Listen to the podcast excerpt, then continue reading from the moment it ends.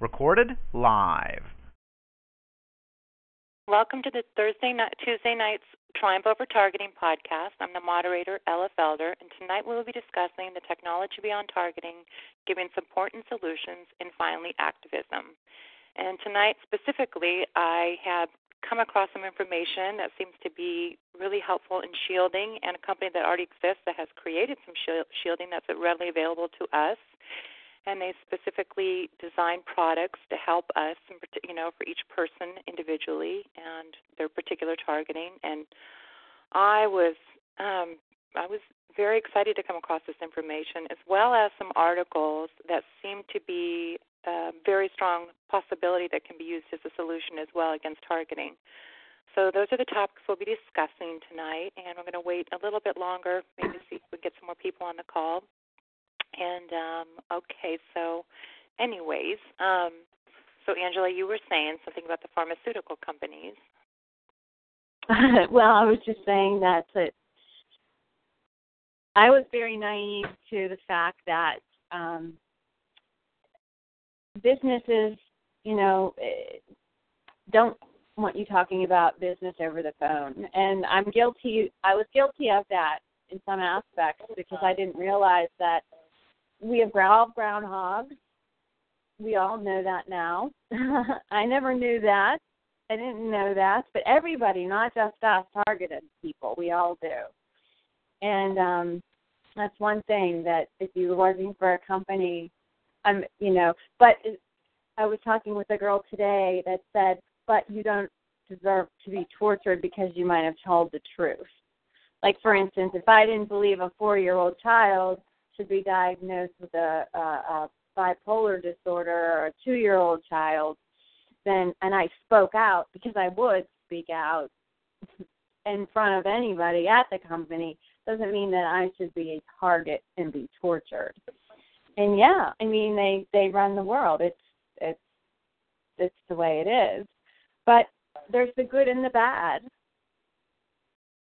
Yeah, there like in all companies. And the thing is, is that what happens is, is you don't know, and you're low on the totem pole, like I am. Um, they negotiate. I wouldn't say that about your previous, the way that you were living before. I mean, you were very successful. You were a rep. You were a pharmaceutical rep, and you were making a lot of money. I, I hardly consider you low on the totem pole, but. Well, I was. I mean, well, comparatively, I guess what you're saying. Yeah. Comparatively to the rest of them. Yeah, and the thing is, I would never get. It was hard because I would never get promoted. I would always do better, and my numbers were always really, really good, and I always had a couple of notches higher than the next person, but I never got to that. That I never won the trip, or I never got promoted and I, I I could never understand why I was never able to enter into the Chicago home office. I mean, so it's crisscrossed.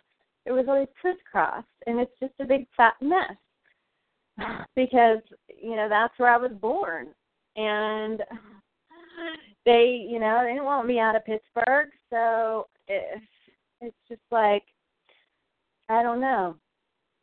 I don't know. Let's just get let's just get rid of her. Well, we could pay um so many thousands of dollars to hire people to target target you and, and get rid of you. Fortunate. That's absolutely what they do. So, I mean, my gosh, I, you knew something like that.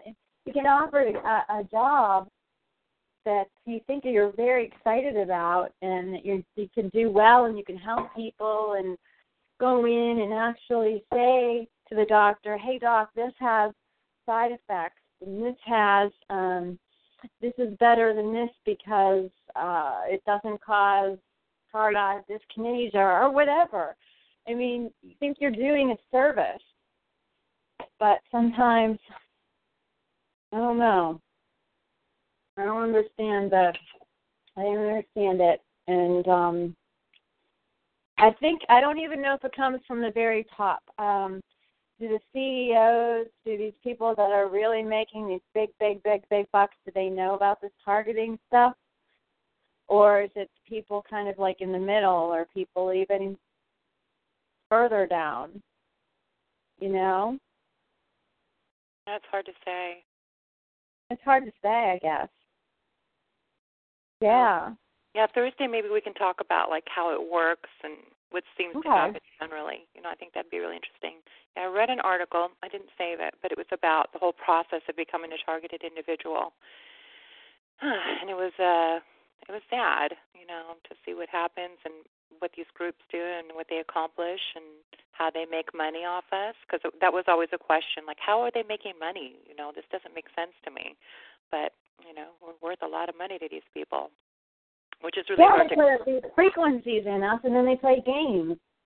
Yeah. Let's see if we can win a football game. Let's see if we can win a penguin game. You know well i yeah. guarantee you a lot of this technology is used for you know um I, I just really feel that way. I don't know how many other how other people you know, this anyone who has this kind of technology is going to use it to benefit them. So any right. kind of you know football game, I mean, they can interfere with all that. I mean, that's that's like a piece of cake to them, you know. And so well, it just makes me angry because I've had a call with Julia and we prayed and she said forgiveness. You have to forgive, and it's so difficult when I read in the paper, like just now, the Masonic building that's right down the street from the dump of apartments that I live in, it used to be a drug place where people would go and buy drugs. It was a porno porno theater.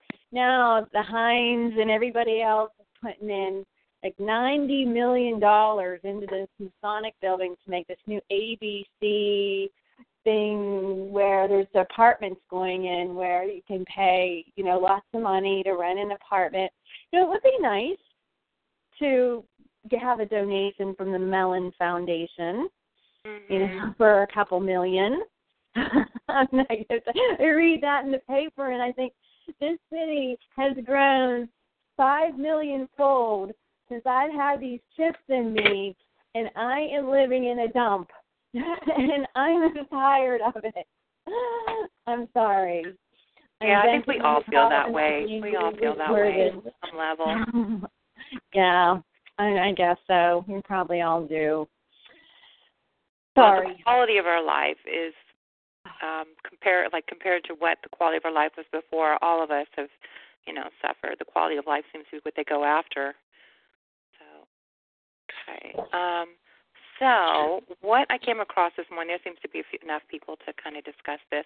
Thank you for sharing all that, Angela. I really oh, appreciate oh, you're it. so welcome. I'm sure you're thrilled with it all. Always glad you come on. I hope nobody's chatting in the chat room. Tell Angela to shut up. I don't think so. People behave in my chats. That's okay. yeah, everyone behaves. At least yet, until the perps get a hold of it, right? That's good. Thank you. so, um, so what I ran across today was really interesting to me. Um, there was several articles, and they were um, scientific magazines and articles um, that were interesting about cloaking and about um, shielding.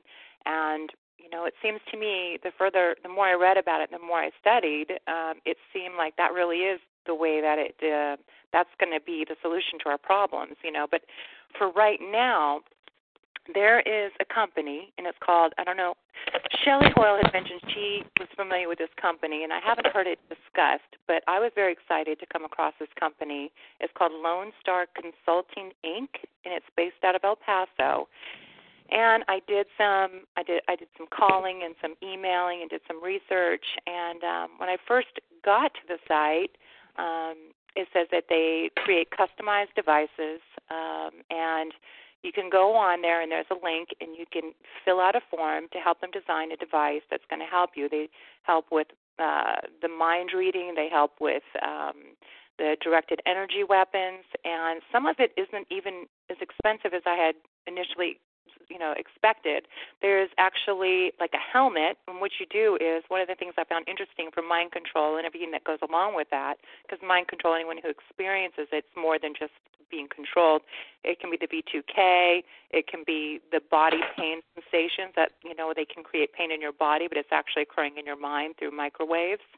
Um, it's just targeted to a specific area in the mind that creates the pain in your body and signals the pain. So they have um, I had a very interesting conversation with them.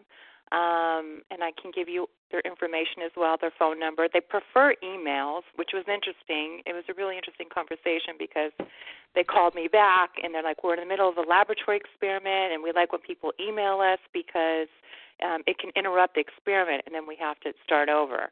So that was interesting within itself that they they're doing laboratory experiments even when you know they receive phone calls. And I know I've already told a few people today, and I know they're all of a sudden very busy and I call back to do some follow up questions and um it was just you know it was really interesting but my first concern was that this is one of those companies that creates the monsters and then like sells the countermeasures for it oh. so what's that somebody said something um, well, I have the opinion. I didn't say anything, but I have the opinion that this. co- I briefly googled it when you mentioned it, and this company seems. Um, they mention uh, kind of targeting experiences on their website, and that makes me wonder if they're going to be completely serious because I feel like most of the people who are real experts at kind of um, electromagnetic defense don't believe in that kind of stuff. Um, well this is what guard. you're going to find well thanks i'm sorry i didn't mean to cut you off are you done do you want to finish up what you were saying i cut you off no, no, I'm, I would be interested to hear your response. Okay, so this is I ask a lot of questions. This is what I do. I actually went to school for journalism. That was something else I was very interested in. So I learned to ask a lot of questions. And so I was talking to the guy and I did, you know, and I'm very open. I just said, "Are you one of these companies that supposedly sells um, you know, shielding, but you also create the weapons?" This is what I want to know. And I asked him very, you know, for, you know, just ask the questions that come in my mind. And he goes, Oh, no. But it opened up the door for a long conversation about Mr. John Williams. And this is the man whose company it is. And he, so what I found about him and the, how the conversation went was, you know, a good history on where, how he became involved with this product. He um, initially had worked in um, the electronics field, and he also worked with, um, let's see, the National Institute of Mental Health. And so he was contracted through the CIA in the 70s to help develop mind control type technology, but he was under the assumption or he presumed that it was being used or told that it was used to treat um, psychiatric disorders. So this technology that they were developing um, was believed to be for the good, to um, you know help people with psychiatric disorders, and they were contracted through CIA. They, he wasn't part of the CIA directly. But he did it did come to his awareness. He found out that this mind control stuff was really was being used for heinous and nefarious reasons.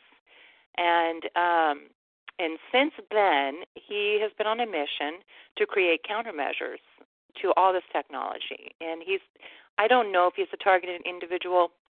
I didn't ask that i might have asked that question to his assistant or to the person that works with him I don't think he, he doesn't he didn't tell at least the gentleman I spoke to isn't aware that he's a targeted individual, but did mention that you know in his work doing this work he couldn't believe he was absolutely shocked that this was being used for such heinous and horrible um, you know uh, use.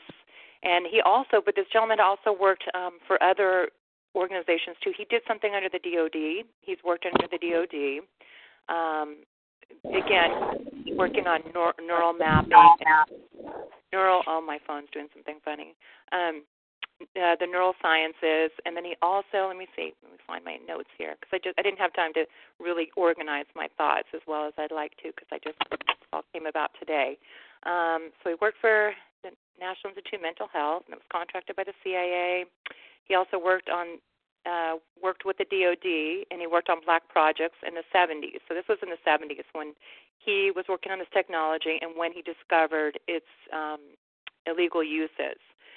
And um, so he, you know, he's out of Texas at this point, and so this is actually, you know, it's a legit site from everything that I can tell. And I asked him, you know, explain some of the things that I had going on and you know, if you really have an issue with the mind control and all the things associated with it, you know, the multi layers what mind control is, you know, you can you can you number one, of course, you want to talk with them first, but you can find a helmet that you like. Um, he, they prefer a motorcycle helmet, but I leg- I just don't think that's something I can do is walk around with a you know motorcycle helmet all day long. And um, but you can use different types of helmets. But the best the they find that a motorcycle helmet is the most effective for what they do. So you send them the helmet, they load in, and they they build within the helmet the protection you need.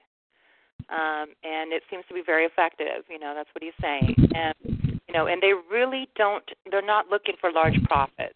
You know, it seems to me like you know they might even have to raise the price because there's more of a demand and less product to work with, uh, less of the um, the supplies that they need to manufacture these products. And to me, when we got into the conversation about the directed energy weapons and what they use, um, he was he he says they need your frequency, and he can send you. You know, you can purchase or use your own. You have to know what frequency is being used against you, um, and they can develop um, a jammer. And I said, well, what about people who have many different kinds of directed energy weapons? And he goes, but he said, like something broader. And he, he did mention that's illegal. You can't have a broad spectrum scanner um, or uh, jammer because it would interfere with everything. You know, that can be made and they can create it, but it's against the law and they would get in big trouble because it interferes with uh, the television broadcasting it interferes with you know airplanes even. It can affect you know the ability to communicate um you know the ground control of the airplanes. Um and you know and even some of the other even the smaller jammers can interfere with the police frequencies ambulance frequencies the fire frequencies. So they're very careful when they custom when they custom make these you know. But they can they actually can come up with a broad spectrum jammer, which I thought was interesting. You know, that was the, that the possibility is there. It's just obviously not something that they can do legally. So, yes, Ella. Uh, yes, it's Ella. Yes. Hi, Ella. Hi, it's Amy. Hi, Amy. You made it on. I was concerned because you lost your phone. Yeah, yeah. Well, I have, I have, I have a new one. I have a new one.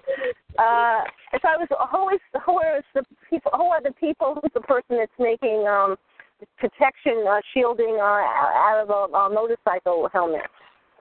Um, this is Lone Star Consulting Inc. and the website is www.lonestarconsultinginc.com, and I'll spell it for anybody. L, it's like I said, www. L is in Larry, O, and is in Nancy, E, S in Sam, T is in Tom, A, R is in Robert, C, O, N is in Nancy, S is in Sam, U, L, T is in Tom, I, N, G, I, N, C dot com. And uh, and the phone number I have there, but they prefer an email. He did make it very clear because we don't want to interrupt their laboratory experiments. But I'll give you the phone number anyways. Um, it's nine one five area code four seven four zero three three four. And then they have an email if you're not able to get to the site. Kind of blocked actually, but you can get to it. Um, it's um, techmaster at lonestarconsultinginc.com. So I hear some background noise. Can somebody start there? Have some if you have background noise. Thank you. Um, so it's Techmaster, and it's spelled T is in Tom, E is in Edward, K is in Kite, M is in Mary, A is in Apple, S is in Sam, T is in Tom, E is in Edward, R is in Robert, and again at, at LoneStarConsultingInc.com. And so that's the that's the preferred method is emails. Um, but they have such like an extensive everything that's on the what they've listed on the website is just a portion of what they have and they have huge catalogs um, of, of products that uh, that. I didn't get into a discussion about, from what I understand, you have to have an oscillating um, web jammer, or not web jammer, I'm sorry, um, oscillating jammer. But they do. He, you can add. It's very technical here, but it says you can add different frequencies frequencies to your device. So if, if you find out what frequencies are hitting you, they, they'll um, code it for that. But if you have other frequencies as well, they can add them for like ten, fifteen dollars on there. And um, let me see, there was some interesting interesting information. But from what I understand, and I did some research, it, it, they really do sound legit. They really do. I I trust what I heard. My instincts tell me that it's legit, and you know, but my biggest concern, as I said, is that they were the same kind of people who sell the crap on the other side, you know, because that happens oftentimes. You know, you have a company that creates, you know, uh, you know, something negative, and then they'll sell they'll sell they'll sell you the solution too. So that was my biggest concern. But I mean, they have a very very extensive, diverse catalog. And for the helmet, which was what interests me, and what my, Ella? my yeah, Ella, it's just like the spy shops. Uh, you know, the spy shops have been on uh, on the web forever. You know, uh, for eons, and and they also sell uh, for both sides, uh, for the uh, for the enemy and for the uh, for the good people. So Yeah. you know, it's it's the same dichotomy because they're, they're in business. So so uh, whoever will pay, they'll they'll get it. You know. yeah. Uh, but that's just so, uh, you know, that to me just Um, Uh, but I saw on here when I was reading the website, it said no cookies, no adware, no spyware, no trojan's, no viruses, no worms, no spam, no pop-up. We respect your privacy. We do not monitor nor track your activities online. I'm like, hmm, you know, this might, this all right. That sounds like the kind of, you know, uh, mentality I'm looking for on a, in a Yeah. website. So Yeah, uh, it, it's it's it's it's, ama- it's amazing that, that that tells you right there that um web uh website stores track your activity. Like once you have business going with emailing this and stuff. helmet is bogus. They advertise this helmet as shielding you, but it has the face and neck exposed. It can't shield electric fields unless No, it I know that. completely It's uncovers all sides. I know, but they it's up to you to provide as large as a helmet as you want, you know. And from what I understand, I mean, it sounds legit. And I mean, I also get EMF, It's and just I not wear legit. the description of the helmet is not legit because it says it shields against electric fields, and it can only shield against magnetic fields. Like, well, I mean, maybe that's point a is- conversation you need to have further with him. But I'm willing to pay, you know, thirteen hundred dollars to see if any of it will be effective. You know, I find that, you know, to me, you know, it's For thirteen hundred dollars, you could build an aluminum foil shielded room that would completely protect you from electric fields. You have to stay in your room then. I like to move around, you know. I'm I don't want to be in a room uh, like 24/7. I mean, to me, I mean I I hear what you're saying, but I, you know, I'm willing to try this, you know, for $1300. I'm willing to try something like that. And it, you can that you know, the the more protection you get over your head the better. But the the radio frequencies enter in your head Yeah, through your ears, and so if you can block that, I mean, I think it sounds it makes sense to me. You know, and I did contact some people who are specialists in this field, but I haven't heard back. You know, I, I was even going to wait like a week to really get everything in, you know, get the ducks, my ducks in a row. So I knew exactly, you know, with the feedback, both positive and negative. But you know, I did contact some people that would know, you know, how this is working or how this would work. Ella, But, uh, Ella, I want to give you some feedback about this company. Um, I I know I know a, a lot of people uh, in our community know about this company. It's not anything new, and uh, and, and, But and months back, yeah, what? That's what What Shelley did you said. Shelly said some of us do know about this company, you know. Yeah, and and and and there's been like negative, uh, you know, negative feedback about it from the get go. You know that they're, they're you know because they're working with the other side, and uh, so they're complicit, and and so uh, I I got turned off right away when I when I found all that out.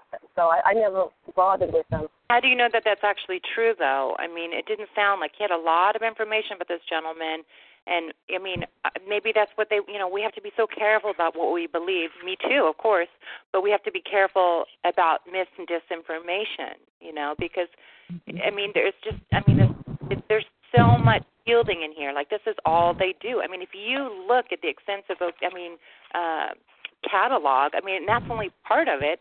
I mean, it seems like this is what they do. You know, this, Yeah. there's so much Yeah. available.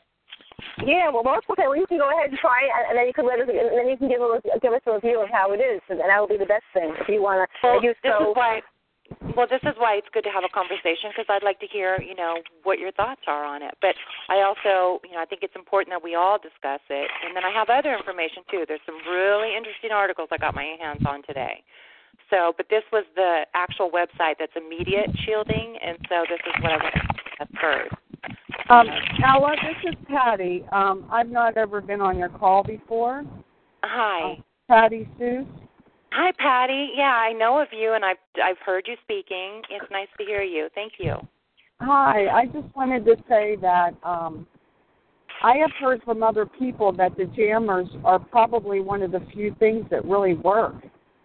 Right. Uh, And so I'm, you know, I think that's a good idea. And if you can get a jammer, and the thing I was worried about is just like he had said, if you get a jammer and you jam all all your whole neighborhood Wi-Fi, Exactly. some people are going to be pretty mad. But yeah. if you jam a bad frequency, um, as long as they're willing to uh, change that out, you know what I'm saying?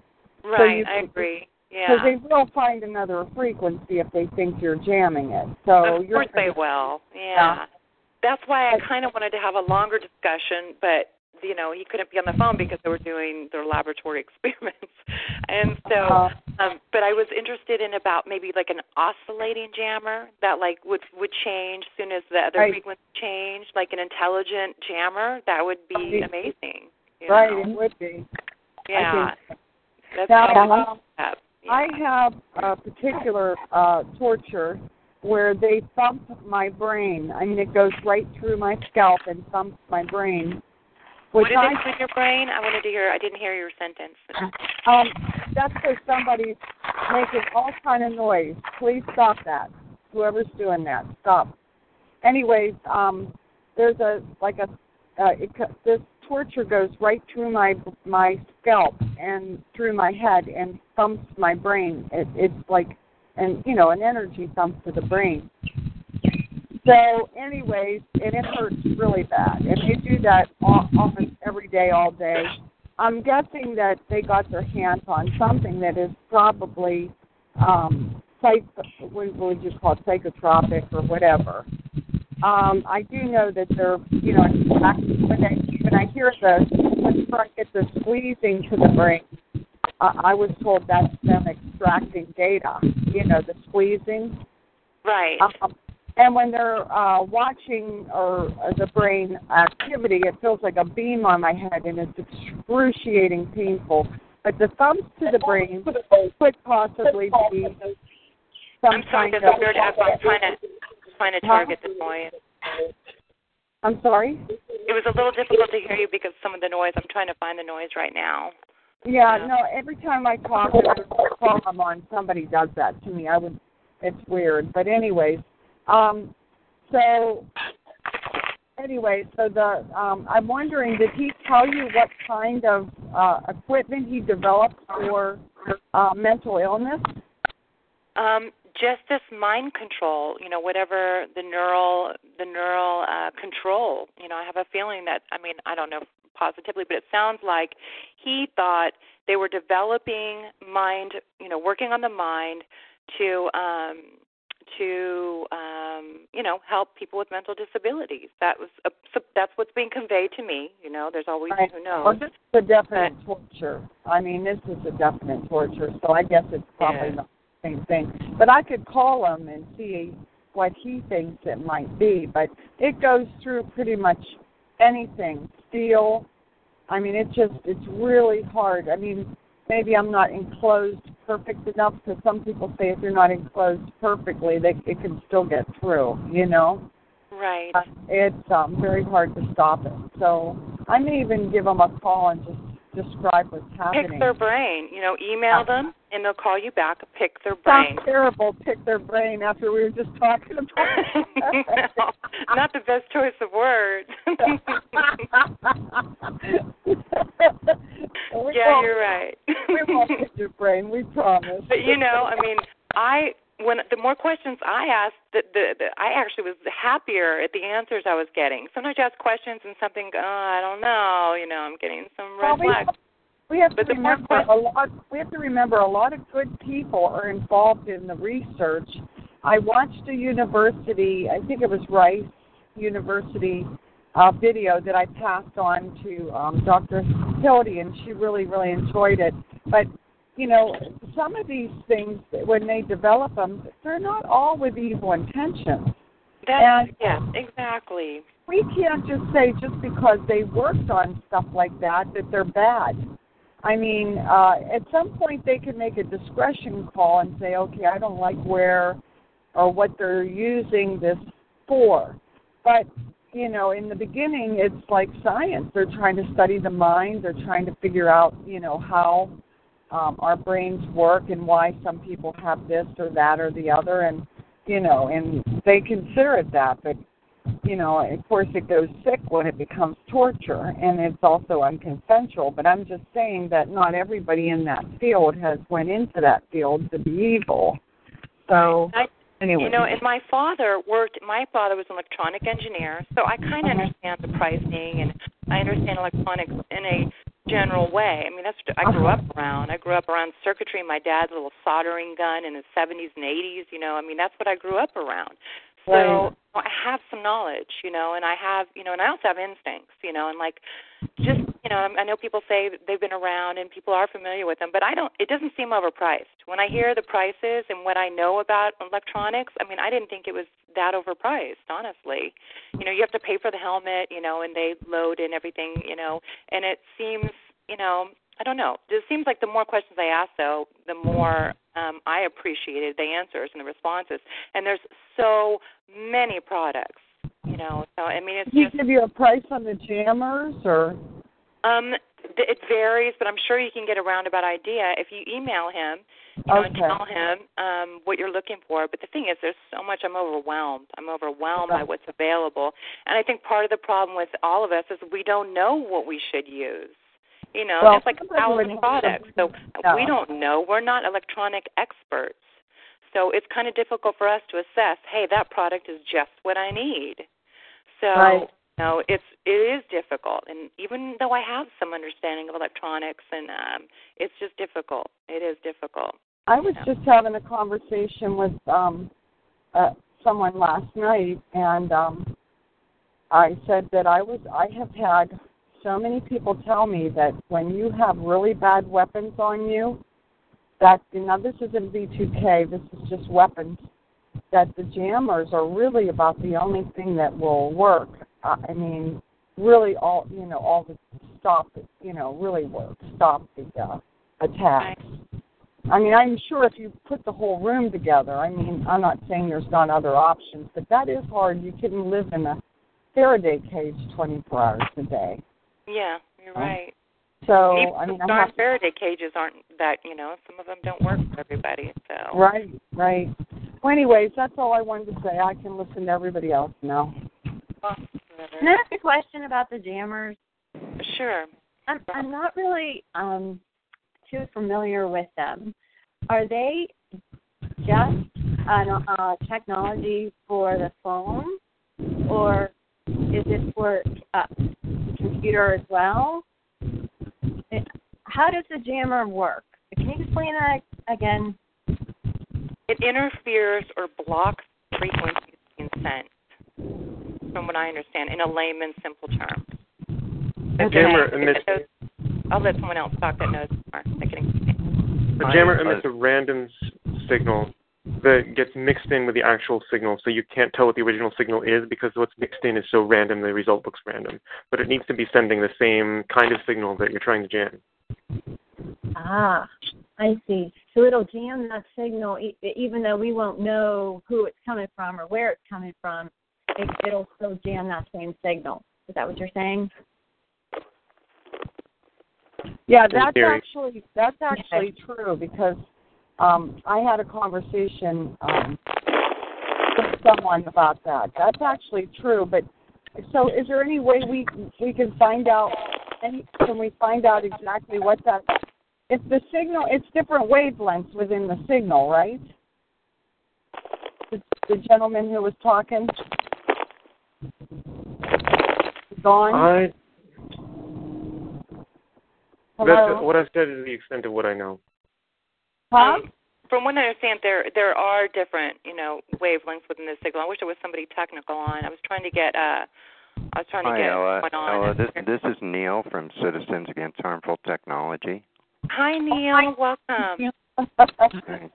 Um, I could answer a few of those questions. I certainly wouldn't call myself an expert, but okay. um, I, I've gotten some reports from people that have used jammers. I don't know what Lone Star's prices are. He certainly has quite a wide variety of stuff that's you know worth getting some of it, but a lot of people have gone over to jammerall.com it. I have looked at that. I did look at that. I wasn't sure what Hey, the well, it's a company out of China, and for like seventy-five dollars, you could get a phone jammer. If you go to our website at citizensaht.org, you'll see all the information that Skizit put there about medical body area network implants.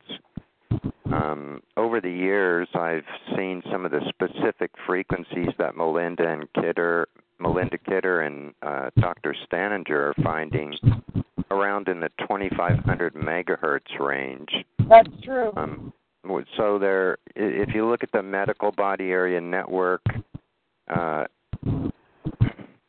frequencies, and then you see what's being shown in these reports, you can see they're they're hooking on to those frequencies.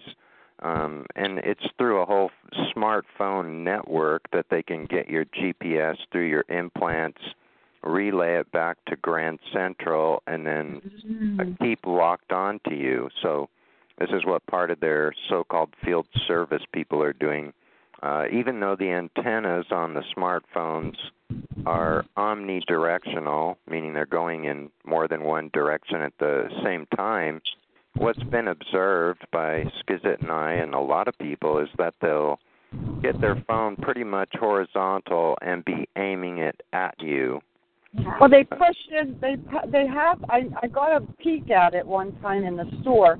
It almost looks like some kind of coordinates, and they push it. And then I've also seen on their phones where I'm not the only person. They scroll down like a profile, hmm so they have something about us that they push in on the phone. But shortly right after that, you direct you get a hit. I mean, it go it coordinates with that whatever they do. You you take a hit. So you're saying how they put something into the phone and it goes out and Well, yeah, I'm saying I'm saying that they're they're they can triangulate onto where you are to give your coordinates. It, it works just like a GPS. We have uh, we have motion detecting implants, and we have GPS implants, and then we have other implants that just plain cause pain. We have sonic implants that are found, which Skizit explains on her website, that are causing uh, sensations of sexual penetration, vibrating in the body. Um, quite likely, what the lady who was talking about her brain being hit that way is doing that, and and apparently there's cellular damage involved in that. Uh, probably many of us would say that when we lay down, we feel a, a sensation of vibrating through our whole body, or sometimes a particular spot. But the the reports to me from the jammers and uh, you know people who got them from Jammerall, the seventy-five dollar phone jammer could jam their signal. But yes, if you were to disrupt any telecommunications or emergency networks, you would get in trouble. Whereas some of the bigger units that you can use at home uh, have an adjustment on the output. And in all honesty, nobody has any right to tell you that you don't have the right to keep harmful radio frequencies out of your home. So if you were to adjust that, uh, for example, uh, if you had a jammer that covered medical body area network implant wavelengths and covered Wi Fi, smartphone, cell tower, all that stuff, uh, if you adjusted the one that would block phone signals by taking your cell phone, walking around outside your house uh, while you're having somebody else turn up the adjustment more um, to make it so that it won't go over to your neighbors and bother their phones or their TVs or anything like that, uh, then you're not going to draw any attention to yourself that way. Um, otherwise, the telecommunications industries will show up. They do have sniffers that find jamming signals because it's phase canceling their signals, and they will show up and they will be hostile and they will turn you into the FCC, and the FCC will go after you before they would ever, you know, put it this this way politically they're not in a position to be able to help us. They they've been no cooperation because they're in they're infiltrated and so they have to follow an agenda. Um, well, what about nano um, technology that they can detect in, you know, in the body that um, where they can uh, see you and send the signal? Yeah, th- this is a a real problem, and I've been working on that lately and been attacked pretty viciously for it.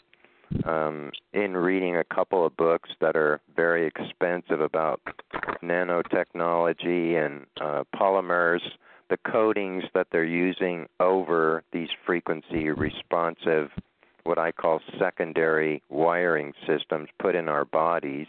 Mm-hmm. Uh, yes, they are frequency responsive in a Morgellons research uh, forum that I was on in the microscopy section, somebody had taken some some Morgellons or nanofibers and also a, a hexagon-shaped clamshell that moved.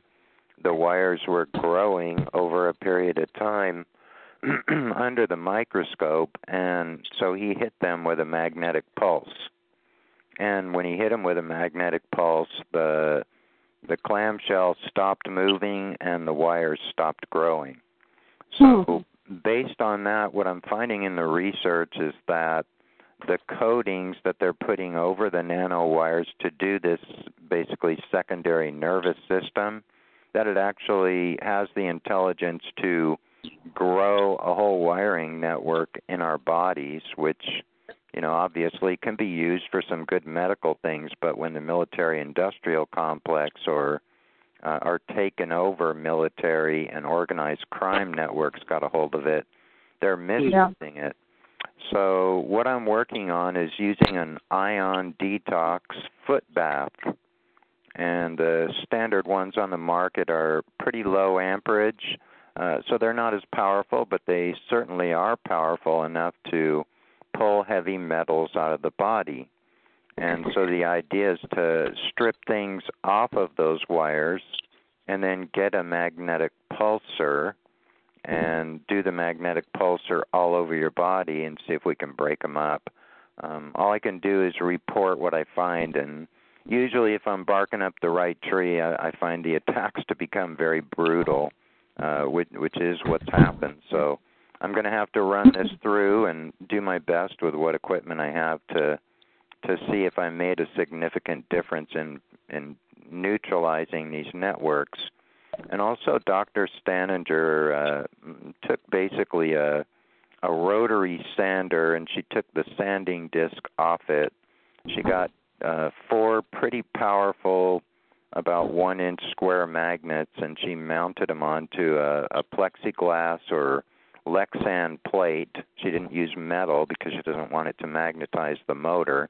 And then she put a cover over it. And uh, somebody who spent about 20 grand on MRIs and learned how to blow them up with software to see where the implants were and then cross reference with typical body area network implant locations. Mm-hmm. Uh, found many of them, found that 114 universities were licensed to operate by the FCC within those networks. Um, so there, there's a variety of of our institutions that are being used to uh, do this under the guise of research, when when in mm-hmm. actuality it is torture. Mm-hmm. Um, uh, there's there's so many things to cover. Uh, well, how about the bio? This is a toughie because um, I actually went through the process. So this is Patty Neal, Patty Seuss. Hi, Patty. Uh, hi. Um, one of the things is bio infrared glass. How is anybody going to get that out of their body? Because I had um, an MD that is working with uh, TIs and several other people, including Dr. John Hall, that doesn't think some of this nano will come out of the body. Have you looked into that at all? How to get that well, out? Well, I have. I mean, you know, you have to use biocompatible materials, or the body would uh, reject it, and they don't want that to happen. So, my reasoning is that uh, some of these implants and the nanotechnology are running on our biochemical electrical system in our body. But mm-hmm. if we can if we can disable them, and so the the principle of pulsed magnetic fields can temporarily disrupt implants, which is why Staninger built this little thing on a disc sander that that spins around. And then of the four magnets on the plate every other one was turned north and then south. So it, it, it's a, a scattered uh, i wouldn't say random it would be predictable but you know north south north south going you know 3000 rpms with a cover over it so that you wouldn't you know end up spinning your hair up in the the disc that's turning mm. and and what's reported from doing that was temporarily disabling implants and this wow. one particular one particular lady was going through what she called some of the worst pain in the world with something that they would do with her facial muscles um so she called this little device a godsend and so experimenting with with magnetic fields and realizing supercomputers that are adaptive, as somebody said early on the call. Um, if you were to put out a, a phase canceling frequency to neutralize a particular frequency, then they would just come in with a different frequency to get around it. And mm-hmm. so so I had asked Robert Duncan uh, using a device uh, called an F scan that will. Wait a minute, what's it called? It's called an F as in Frank Uh-huh. scan. Okay. And it, it's a Rife machine, and it's uh, it's used to detect frequencies that are in the body, and then you run it through software, and the software identifies particular pathogens or parasites, bacteria, viruses their Wow. frequencies, and then you program all those frequencies that aren't supposed to be in your body, and it outputs a signal to match the resonant frequency of the pathogen and blow it up. oh my well, gosh. How much does that cost? Probably a hundred Well, grand. No, I mean it's really actually only fourteen hundred for the F scan, but you're Oh. getting closer to four or five grand to get the whole setup to really have the the Cadillac of what its capabilities are.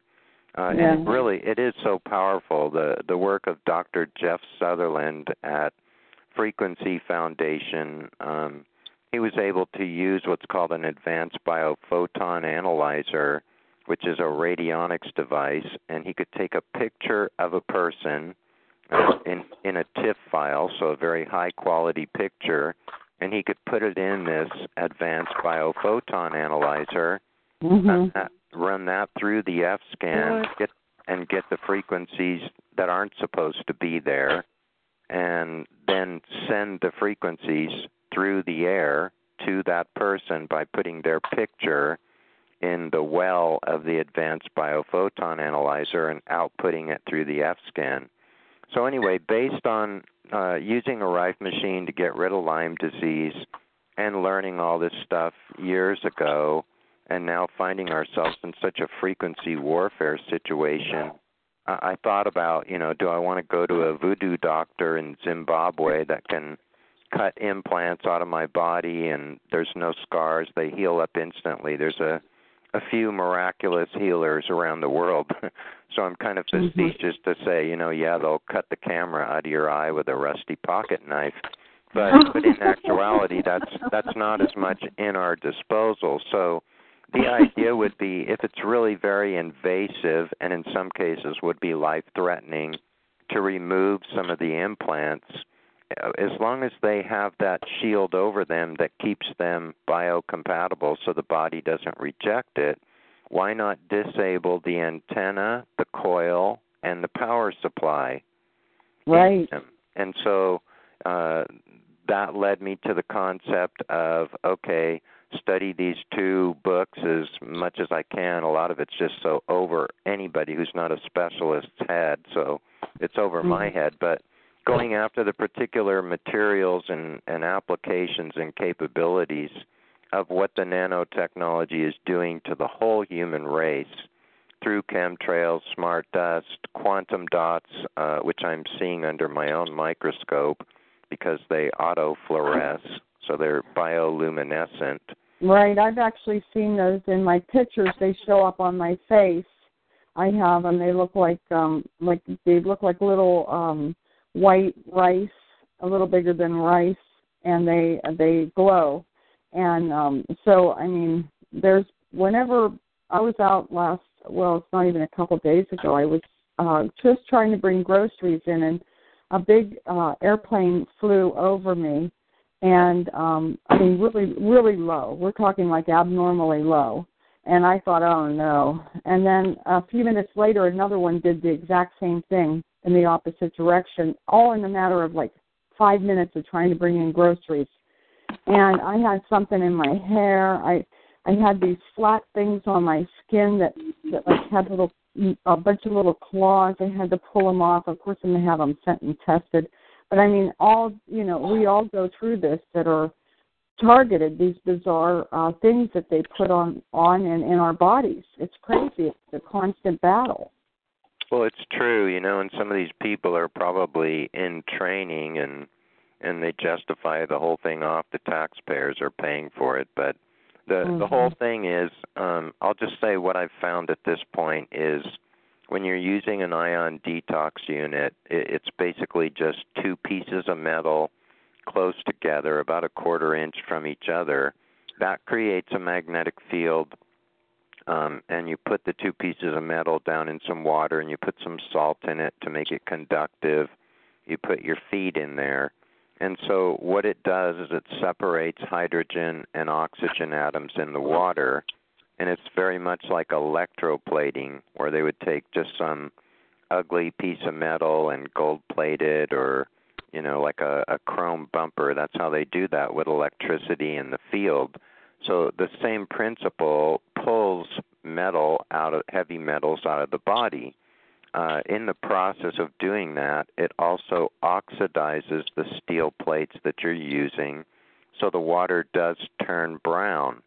Uh, mm-hmm. But the but the the other things that it pulls out are different colors. And the colors that I've seen mostly what's coming out of me in half an hour is as black as charcoal and so dense. And then I let the water sit and the black falls to the bottom of the container that I had my feet in.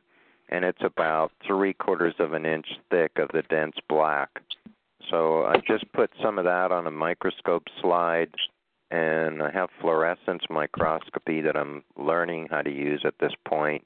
Uh, to you know, and not being a metallurgist or or a biochemist or anything like that, not having the background, so it's more observation and then going after information to to see if I can identify if I might be pulling off polymers or other materials that are that are being used to assemble these nanowires that are frequency responsive in our body. In the process, what I've found is uh, is that three of the things that are in the chemtrails are also used as building materials in nanotechnology.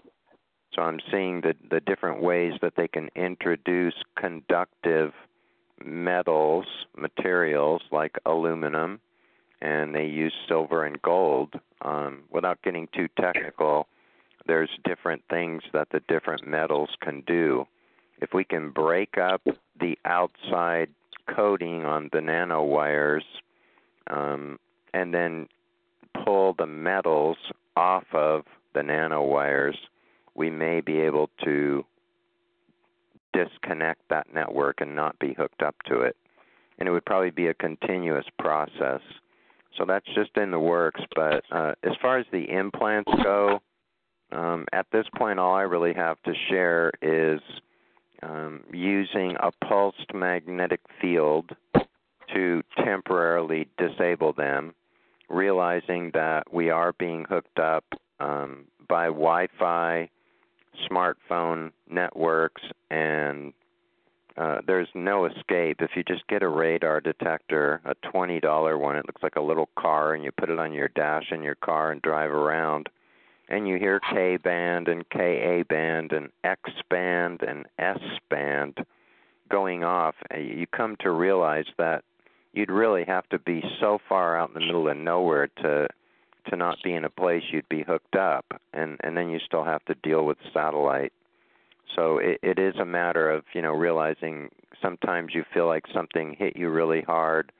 Uh obviously they're having to reconnect you up when you're not at home or in a typical place where they've got the coordinates uh, which is why the the field people are out there with their phones doing what they're doing um, I wanted to ask you about the satellite. How about the GPS jammers? Um, because one of the things I found was in the investigation that uh, there is a satellite that tracks me, and I'm receiving continual torture from that satellite. So if you did a GPS satellite or a GPS satellite jammer, wouldn't that stop that satellite from being able to locate you for a hit? That'd be Oh, amazing.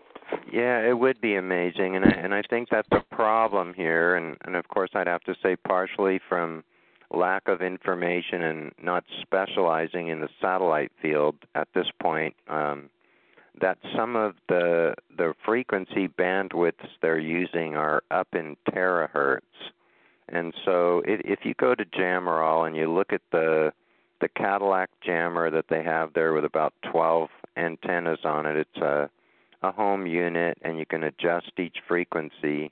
And then you go uh, to our website and you get the the frequency list that I put together, showing medical body area networks, Wi-Fi, smartphones, Bluetooth, all this stuff, and uh, who is licensed to those particular bandwidths and how many people in this 2500 uh, megahertz range are showing uh, the FCC has licensed it to an Army research place. Well, here's the thing. Uh, you would think they have to be involved, Neil, because if this satellite, because what I, I paid to have this searched, okay, and I have other searches that are in the process of being completed, but um, and of course this is what it proved. The other thing was is that the drone that is on me um, is a Department of Defense drone. Now keep in mind I have no criminal background. Um, and this thing is built for human um, body platform, okay, which means it's a weapon. So I'm taking hits from a drone, I'm taking hits from a satellite. The stalkers have handheld weapons. You know, I've been hit with an army uh, style maser, and matter of fact, a, a couple times a week. It, it, it feels like energy going through the head. All these uh, variety of weapons, okay? But you would think that the FCC would see this satellite just kind of tracking around, you know. Um, there has to be, they have to know something's going on. Well, They well, they do, know. you know, they do. But here's the thing: if you go to the bottom of my my frequency list, which is a work in progress, and you know, I Okay. spread myself out in too many directions, so it'll probably never be complete. But uh, first of all, the terahertz range, being military, is quite likely why with these jammers, even the $600 Cadillac from Jammerall, isn't taking care of that problem because it would be really expensive uh, getting up in the terahertz range. But does it Um, have to be an army? In other words, are there other low cost satellites that can do the same thing? Um, you know, weather satellites. I mean, I'm just curious at this point because I'm I'm waiting on some research Right. uh, paperwork to come back. I mean, we may be thinking, you know, like one guy was saying on one of the videos. You've probably seen the one that talks about the or, orbital uh, satellites actually, you know, um, sending out the uh, the mind control as it orbits. But I mean, this thing that's tracking me is obviously not that. It's a low level, you know, it hangs low and it tracks. Here, here's So- the problem. If you look at the bottom of the the frequency list that I did, I, was, Uh-huh. I came across uh, more FCC frequencies that are uh, used for medical science and research, and those Oh. are un- they're unregulated by the FCC, so they can do Oh. whatever they want. And and Oh, here's another thing. by using a, a ham radio and tuning into the 400 megahertz range and going up one number at a time, uh, just by turning on that ham radio, finding the little green light coming on saying that there's a signal coming in in that range, and that range is what FCC licensed to medical body area networks. So Mm. the problem the problem becomes that the medical industry, doctors and nurses are licensed to monitor people's vitals using Mhm. their smartphones for people that have agreed to have these implants put in them. The problem is that these rogue groups are also being marketed to Mhm. to misuse the technology. Mm. What do you know, Neil, about electromagnetic cloaking? Do you know anything about that? That like um, is um, what they're trying to develop, um, like a magnet magnetic shield for individuals based on their on their so it would be locked on just to you specifically. Do you know much about that? I, I don't know much about it. I mean, I, I've seen the material that makes people invisible, and at, at one point, uh, you could take a, a red laser light and you could aim it where you thought somebody is. You know, maybe your cat's kind of freaking out and they're picking up on something, but you're not seeing it with your eyes. And they would say that the light would bend around where the person was. And apparently, That's somebody what research says. Yes. and and somebody picked up a stick and swung it towards the direction that the light bent and when they did it made contact and somebody said ow so Yeah, that proved out Because then at that point, the, all this electromagnetic energy can't reach you. how do you So mean if you have that type of shield, you know, which I guess is in the works, or I don't know who, you know, who could develop something like this and perfect it, then none of this can reach a person. yeah i mean you know we we've reached a point it's like the philadelphia experiment where they were trying to hide their ship from from radar and and in the process of doing so uh the some of the guys that were on that ship first disappeared and then when they came back half of their body was stuck through the upper part of the deck and the other half through the bottom well they continued on with those experiments so now there's a few reports out there saying that the army is doing teletransporting and and this is something that I wondered about uh being a builder and a remodel guy I had done things to my home to make sure that nobody would get in at night and then I would still see signs that somebody did and and so on a call Makes about wonder. Yeah. about 3 years ago I said uh, I just have a feeling they can walk through walls. And somebody said oh that's you know bs and i said well i get feelings and then i go do the research and and usually i'm not misled. I find information. And so i did. There's actually a patent on a way to take steps at a certain rate and walk through walls. And then I have weird things happen to me, like a book will just about fall off the shelf in a, a bookstore or something, and and so anyway, Skizit was ordering Netflix movies, and she ordered this movie called Men Who Stare at Goats, with uh, George Clooney and Jeff Bridges. And she and I said, "Why did you order that? What's it about?" And she said, "I don't know. I just thought it was an interesting name." Well, it turned out to be a, a special ops group and the training for learning to walk through walls.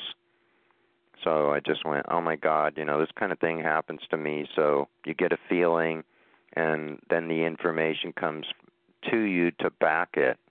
So there's other talk about, uh, besides teletransport, about mm, a, parallel universe. Um, there's a a lady her name is Erin apparently she was in the Rothschild family and she said she ended up in the fourth dimension and they were torturing her there and she was trying to get away from her family because they're bad people and they sent her back to the third dimension. Uh I thought this was just pretty out of the world and I'm pretty open minded but she said they were torturing her from the fourth dimension and it was showing up in the third So some of this technology is so far of anything that we could get our hands on, you know, off the internet. And yes, but what I'm reading lately in some of these more recent scientific articles, um, like if, if if you could have like a magnetic field that protects you from all this electromagnetic energy, if every person carried their own uh, personal magnetic cloak, I mean that's an interesting theory, and I, I think this person's onto something because a very, very, very smart person who's not a TI got this information to me. And so, um, but I'm going to read you a little bit, and then Neil, maybe you can respond what you think about it. And so it's how to hide from a magnetic field. And I posted this article in the chat. Researchers in Europe have built a magnetic cloak that, in theory, is reasonably reasonably practical to manufacture. an object an object concealed by the new cloak, the researchers claim, is magnetically undetectable.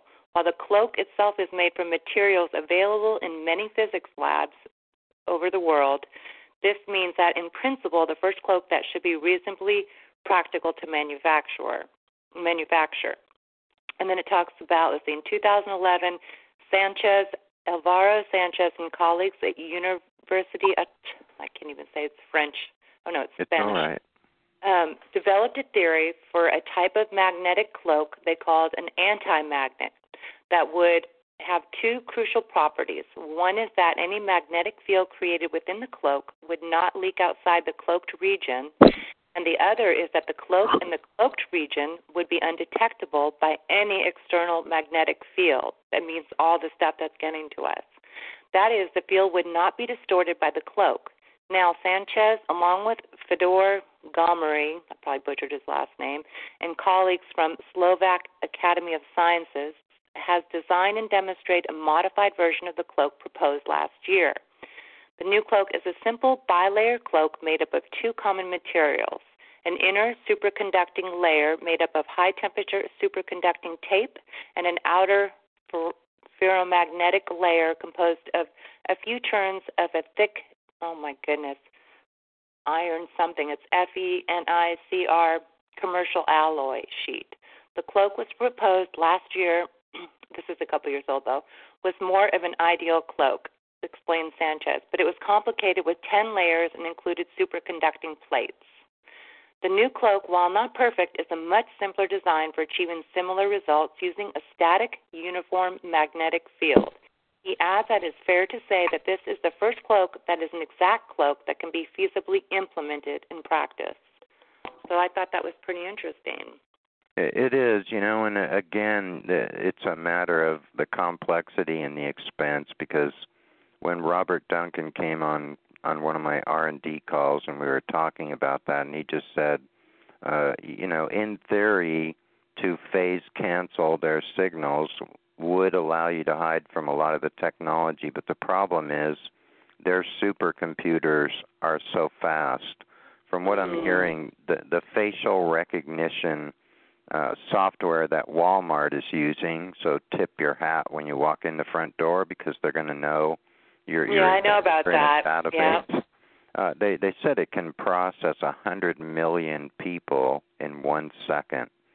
So so he said, you know, in theory, what you want to do to phase cancel their their frequencies and not be locked onto or even recognized would work, but your signal processors, it would cost you a million dollars uh, to make your processor be fast enough to adapt to their changes, adapting to yours. So when you start getting into superconductors, uh, for what little I know about it, I know that mu metal is used.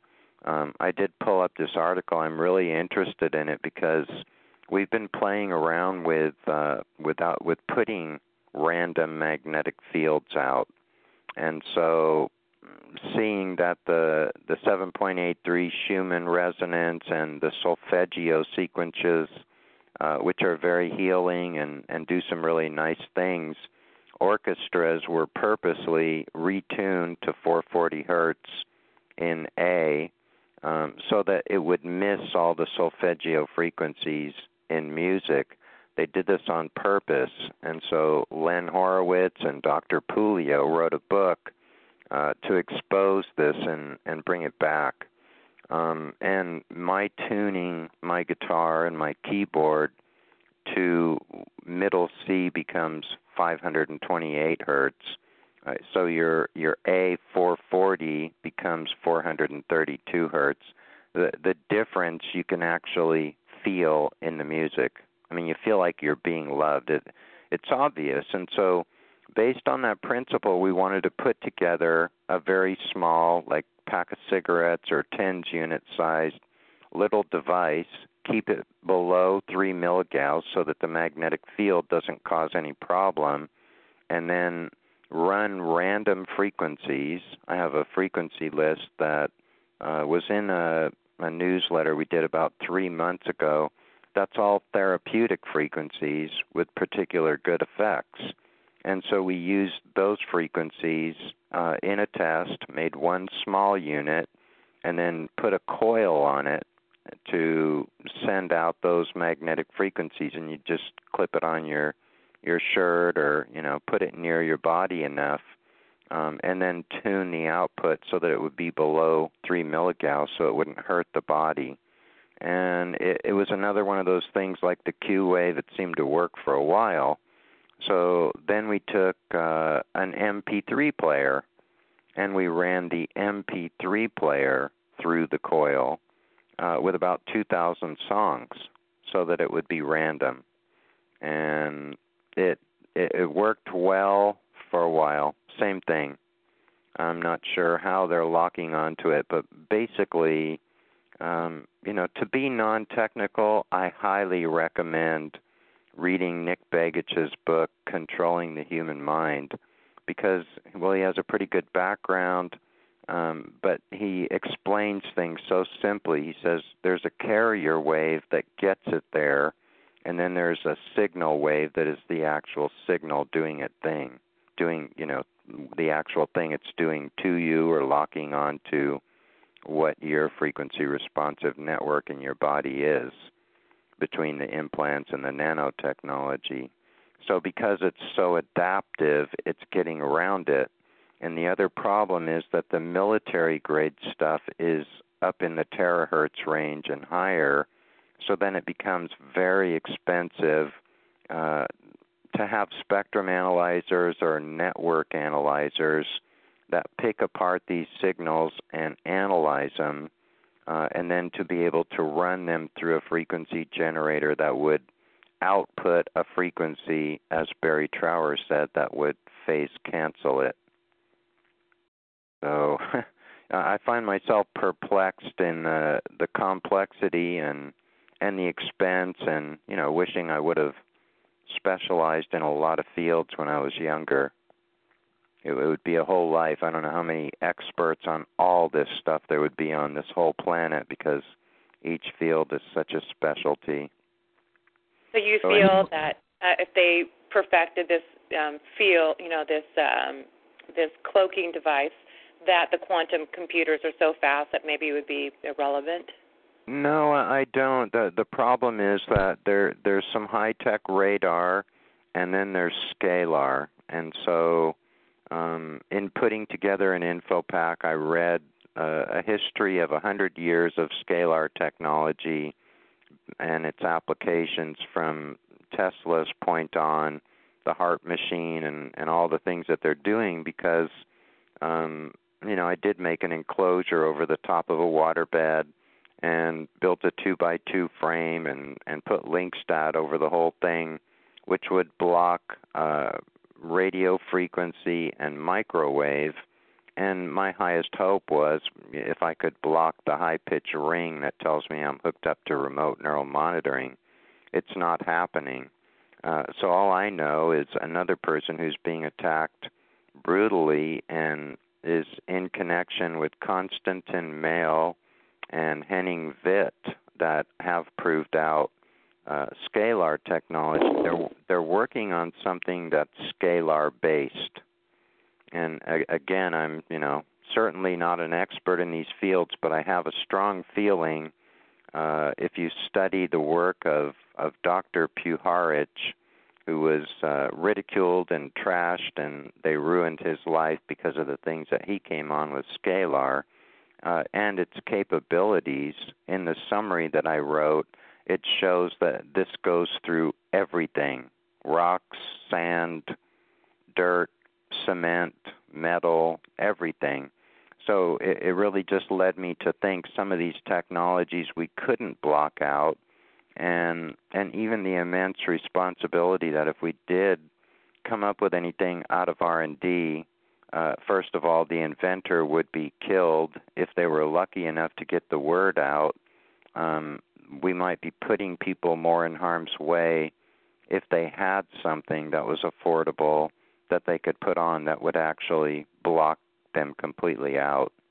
You know, I mean, I don't mean to make it Oh. sound like it's an exercise in futility. We should protect ourselves. Yeah. Just, uh, Do you feel? Um, no, I lost my question. Um, oh, so my perps did not lie to me when they said scalar waves can get through almost anything. No, they they didn't, and you know I'm very I I can only do so much so fast, and I don't have a crew and and an unlimited budget. But I'm very interested in in what Magnus's people are working on that's scalar related. Yeah, me too. Because I know now I know that what they told me was true. Some these scalar waves are what we are all going to be struggling with, trying to come up with shielding. Yeah. Neil, what about the rotary sander that Dr. Staninger made? You- You said it had some good effects. Uh yeah, I mean uh, the this lady like I said, she spent $20,000 on Melinda Kidder, Staninger and a whole lot of implant or uh, a whole lot of MRIs and and showed implants and she's very angry because her mid 20s daughter uh she also got tested and she's just, you know, packed full of implants everywhere. And so Wow. they went they went out in the middle of you know the Amazon or somewhere in Mexico away from everything and she said I never felt so much peace. I I just didn't want to leave because we had gotten away from most everything. And so uh the the plate uh, the cover on this little thing that Staninger put together had rivets through it and after a year of using it the rivets one of them had come loose and hit a magnet and shattered the plate that the four magnets were mounted on. So she wanted me to fix it and and she was very urgent about wanting to get that back because when she would get attacked it was just unbearably brutal so i'd say it's something that's worth pursuing definitely you know make sure you use double nuts to to lock the magnets if you go to what is it apex magnets you do a search uh, for magnets for less and you'll find apex it's about a one inch square magnet. It has a hole drilled through the center of it, Uh-huh. and and it's countersunk. And you would just put uh, the screws that would fit through those holes, and and then those uh, self-locking nuts that I think they're called PEM nuts. They have plastic in them, and they lock down. And I'd even throw some Loctite on there because you would never want a, a magnet under centrifugal force to come loose and and then you just find a cover that would fit over the whole thing because you don't want something spinning like that to to hit you and hurt you or grab your hair and you know rip it out. Yeah. but that that was the basic principle. And i'm in the process of building one of those with a a little bit bigger diameter. I'm using a buffer uh, like a portable buffer that you would buff your car with adding a few magnets and and considering pulse rate.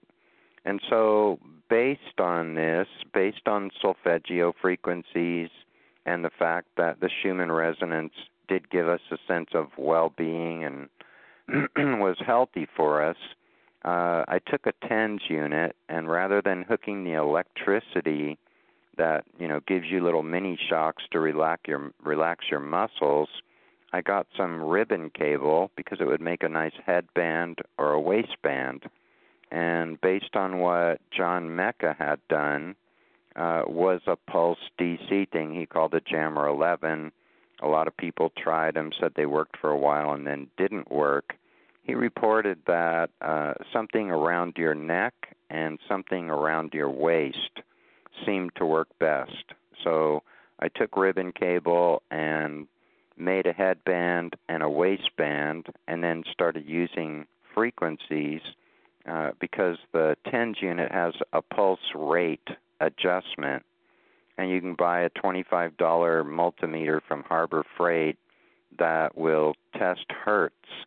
And so if it wasn't a digital uh, TENS unit, you would use this meter to set the hertz for some good frequencies like solfeggio frequencies or the Schumann resonance or if they were playing something like I think it's 10.80 or 10.0 hertz on you, which causes anger and rage. Um, you'll find on my frequency list the whole list from Barry Trower on some of the lower frequencies they use that that cause confusion and you know other effects on us. That I would play a desirable frequency. Uh, that things like the the so-called guru people of India, they found that when they were doing what we would call miracle healing, that their brains were resonating at eight hertz, and so uh, my reasoning was if they're sending in a frequency that's causing anger or confusion, that you could put this headband on and uh, just turn the TENS unit on uh, maybe a quarter inch up uh, so that it doesn't go over 3 milligauss since you have it close to your body and you don't want to hurt your cells. Um, and just be using the magnetic field and not the actual electric that would be shocking you because uh, I, I talked with Staninger a few weeks ago and, and I said some of the things that I'm reading are showing that hooking electricity up to the body may be actually giving electricity to the nanotechnology that's causing wow. it to grow faster in the body. So, right. but two warnings I'm putting out since I'm remembering it right now is I wouldn't use a TENS unit with the stick-on pads. It's actually doing mini shocks, but you could use the magnetic field and do not put colloidal silver into your body internally if your if your eyes are getting blurry and your vision's messed up, um, which a lot of us have reported, I found putting the colloidal silver in my eyes for a few days brought my vision back better in the eye, the left eye that they had hit me in one night in bed, uh, apparently through the window, because I had just turned over, so I was facing the window. Um, and as uncanny as it is, I was inside my enclosure so they were able to pinpoint what felt like a pin hitting my my pupil of my eye exactly when I turned over with my eyelids closed, which does explain uh, delivering implant technology through laser. Uh, I'm not saying whether I know that would be possible or not, but there is information that says it is. And it would be like doing laser surgery where they could actually three dimensionally pinpoint where they wanted to cauterize something or or cut something away that that laser is you know. I wanted Neil I wanted to interject and I believe that's what's going on with me. I really believe that. I really believe that these lasers can do that. I'll just I confirm that things well I've I wanted I wanted to say also that I believe um that they're inserting sensors with the lasers. I do and, too. um, 100% when I when I take a hit I have a perfectly round, um, almost like a cigarette burn type burn, and out of that comes what what was tested as sensors. They're practicing it. I don't think they have it down yet. Oh, I think they have it down. At least in what I've seen and what I've experienced, it it seems that way. Well, then my body's rejecting them because they're coming back to the skin. They're not staying in the skin. I think different yeah. different groups have different um technology. Maybe some maybe a little more advanced than others. Maybe you know, I just think that you know that like you know like a basically my point was that different groups have different technology. You know, but um I do believe that 100%, Neil, what you're saying about the lasers being able to insert and yeah.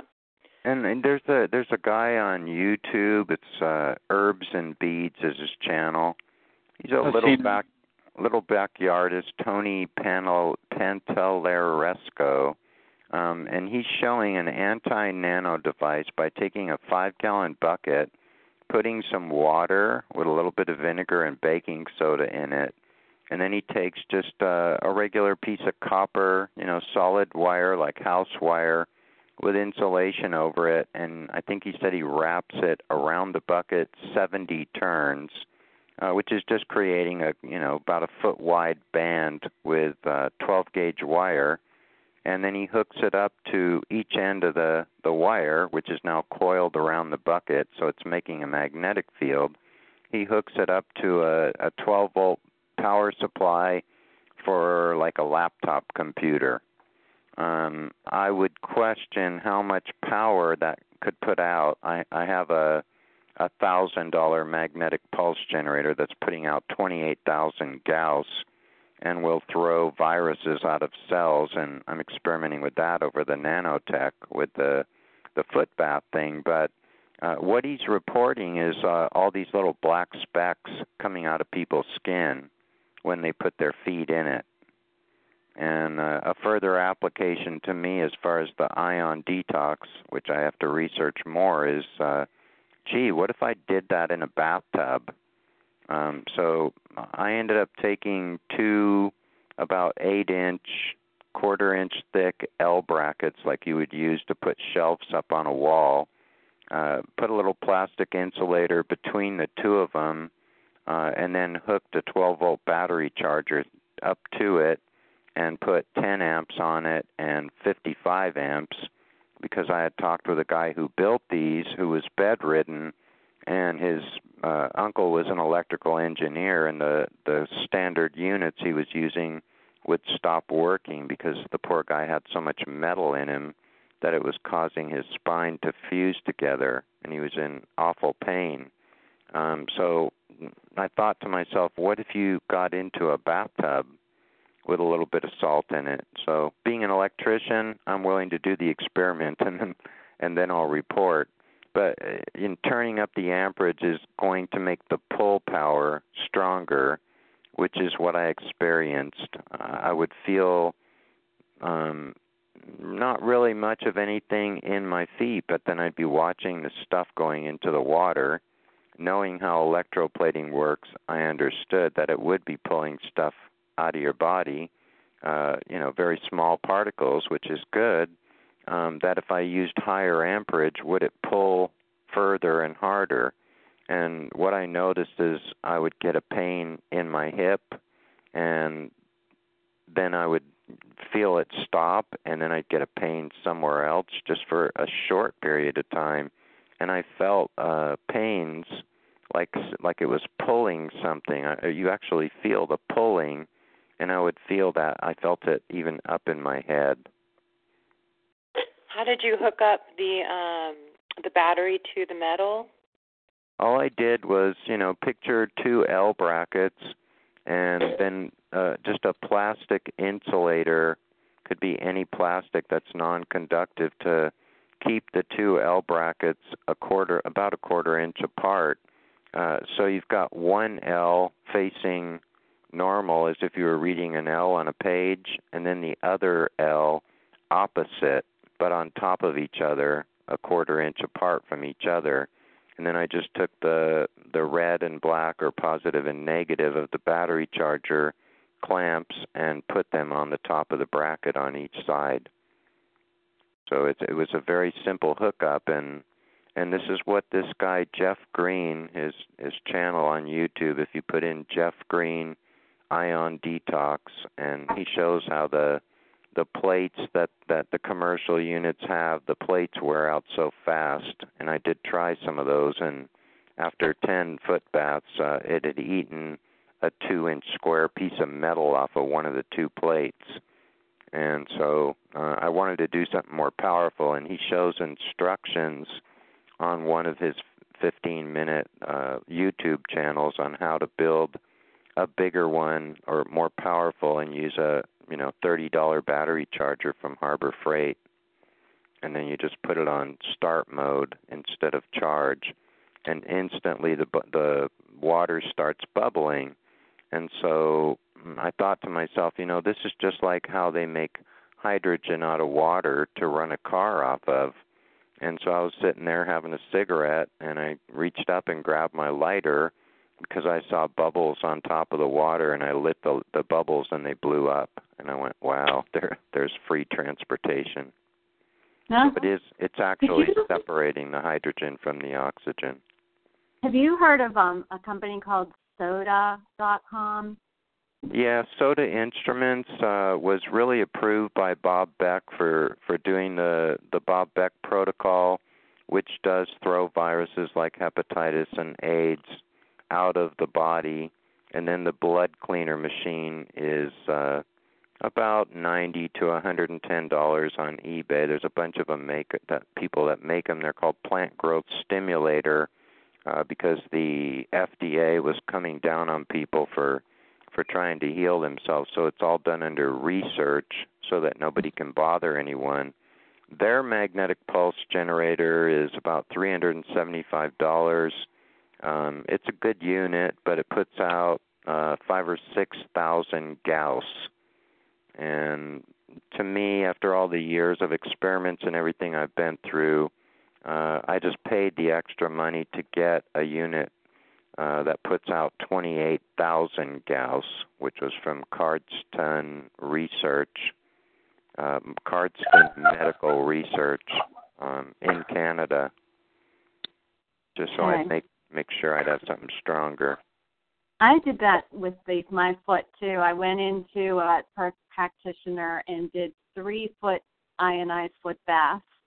And after each one, I was in so much pain with my feet at night. I thought, what the heck is going on?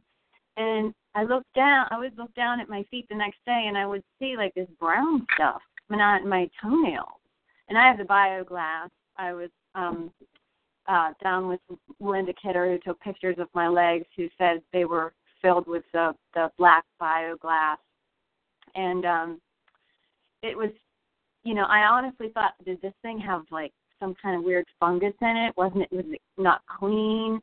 But I guess you know, that was the it was pulling it out. It was pulling that that bioglass out of my out of my toenails, and it was coming through my toenails. hmm So it does work.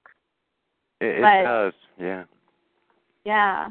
It does. I mean, go ahead.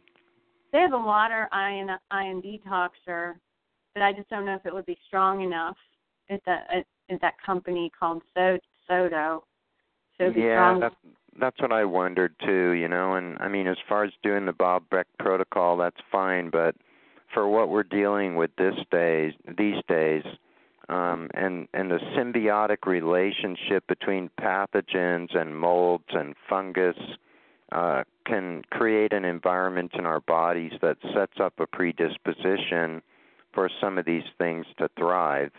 And as I tell people when I'm on calls, anything and everything that we can do to help ourselves, we have to do because there's just this slow degradation. Uh, you know, our attitudes aren't going to be as good when we don't feel good. It's happening slowly, even though when we're being targeted, it's pretty obvious that we're under duress. That you find after so many years that your memory isn't as good, that they've actually gone in when you're sleeping erase some of the information you've been gathering, even put in different memories, you know. That's a whole nother realm of their capabilities. But anything and everything that we can do to help ourselves and, you know, part of this is biological warfare uh, being done through chemtrails and through our food, air, and water. So I, I do encourage people to to do these things and make sure that they're you know powerful enough to really make a difference. And and I'm just sad about the prices that people charge uh, for some of the things that are helpful. But two things that are a basic help on on the pathogen level is if you're craving salt and you find yourself putting a lot of salt on your food, don't worry about it because it's getting rid of pathogens uh, craving things like seafood, you may be needing iodine. Uh, being hypothyroid or underactive thyroid in parasitology, Hulda Clark, who wrote Cure for All Diseases, says that uh, iodine is used to kill pathogens. Um, it's the precursor for thyroid to work correctly. Hypothyroid can be because what little iodine you're getting your body uh, it's using it up to get rid of pathogens so there's never enough left for it to get to the thyroid. And another interesting thing that I just ran across talking with Skizit, because I have something eating my red blood cells, I'm I'm running a lot of frequencies on a variety of pathogens with my Rife machine and and then watching on the video screen what I have under the slide in a culture uh, to see if I hit the right frequencies, I'll watch them blow up and die and and have a party and you know scream really loud, "Thank you God," because I finally found it. Um, is she mentioned that potassium iodide breaks down the polymers. And I'm not saying that all the all I don't know if all the nanowires are coated with polymers or not, but um, this is another thing to research. Anybody who's interested, please do, because if any way that we can melt that coating off the wires and then hit them with a magnetic pulse generator, uh, we may be able to disable the network. We're all on a network too. This is what this is all is about. We're on a it, it is. It is. So you suggest taking potassium iodide? What's that? You suggest taking potassium iodide?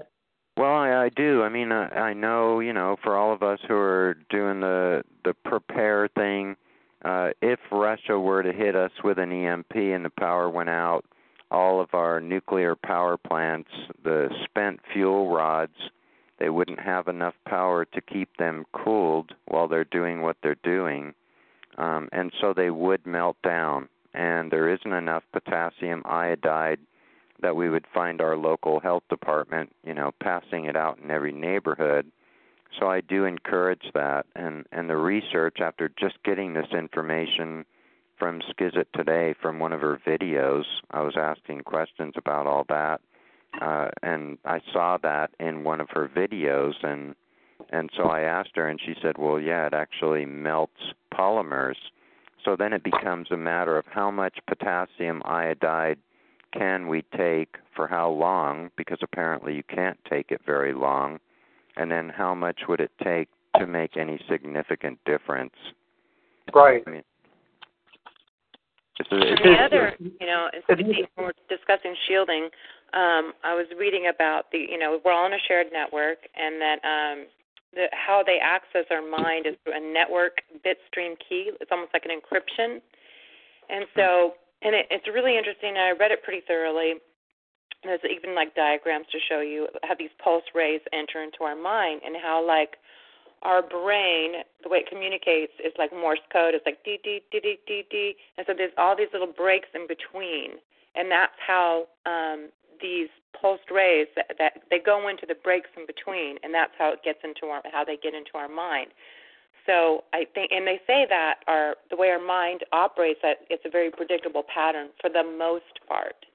So you can disrupt this pattern um, in various ways, and so that's another way of shielding. Like I know medications can disrupt the pattern and make it difficult to get into those breaks because you've disrupted this the mental pattern um, that is um, which is how they're accessing us, you know, through the breaks in our, um, you know, in the electro, um, what's the word I'm looking for, in the um, electric sequencing that happens in these electric sequence events. And so, you know, I think another avenue we always have to think about is how we can change our mind a little bit, like literally, so it can't get in as easily and can't access our mind as easily.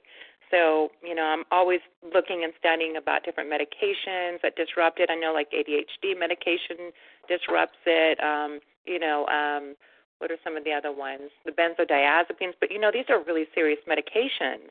Yeah, so it's they are. you know, it's one of those things we have to weigh and balance. Like, if is the is because you know a lot of our physical pain is actually in our mind, and you know they go into our mind and they you know, with the microwave, and they can target the part of the mind that communicates to say your knee. And so and but i do know that i mean there's there's both pain i know that. So if we can disrupt what's going on in our mind a little bit it can really solve a lot of issues which is why i was interested in this helmet you know and do and you know going back to this company. You know because who knows maybe some of what you guys looked into years ago it might be more evolved now you know what they've done. And i see a lot of information on there supporting targeted individuals so, you know, I don't want to, you know, throw it in the garbage can so soon without maybe doing a little more research and seeing Yeah. What, what do they What do they actually use in the helmet? Did you get a rundown on that? That I didn't, but you know, I'm sure if I call, I can get um uh um you know, I'm sure if I call, I can probably get a little more information. But it sounded interesting. It's like a thousand dollars, and people spend way more than that. That's like going to one of these doctors, you know. So um I was, you know, I'm really interested to see what they put in there. They think it's very effective. You know, of course they're selling it, but you know, I'm willing to spend a thousand dollars to find out to see if it really works. You know, and you know, but he did say that a helmet, like a motorcycle helmet, is the best, but that's just not practical. It's just not practical for me. You know, Mm-hmm. so but you can use like an um an aviator cap you can use you know and and you do want it to go down to at least the base like to the neck you know the neck needs to be covered you know and it needs to Yeah. be kind of tight fitting. So but no but you should you know maybe if you want to email them or contact them and see what it is and see if it makes sense to you you know because i know that some of their technology is more advanced probably than it was a few years ago. And i do see a lot of supportive articles. As you click on the site they talk about myron may they talk about Aaron Alexis, and they believe that he was a targeted individual, you know, and he they've been talking about how this mind control stuff has been going on, you know, for like close to 40, 50 years. Um and it's really interesting, you know, but I I don't necessarily think they're on the wrong side of this. I really don't. At least, you know, but who knows? You know, that's just my what I inferred from the information. Right. But um, and so to get back to you know um, you know how to do the disruptive, what we can do in our minds, you know what we can do to interrupt these um, the way our minds operating.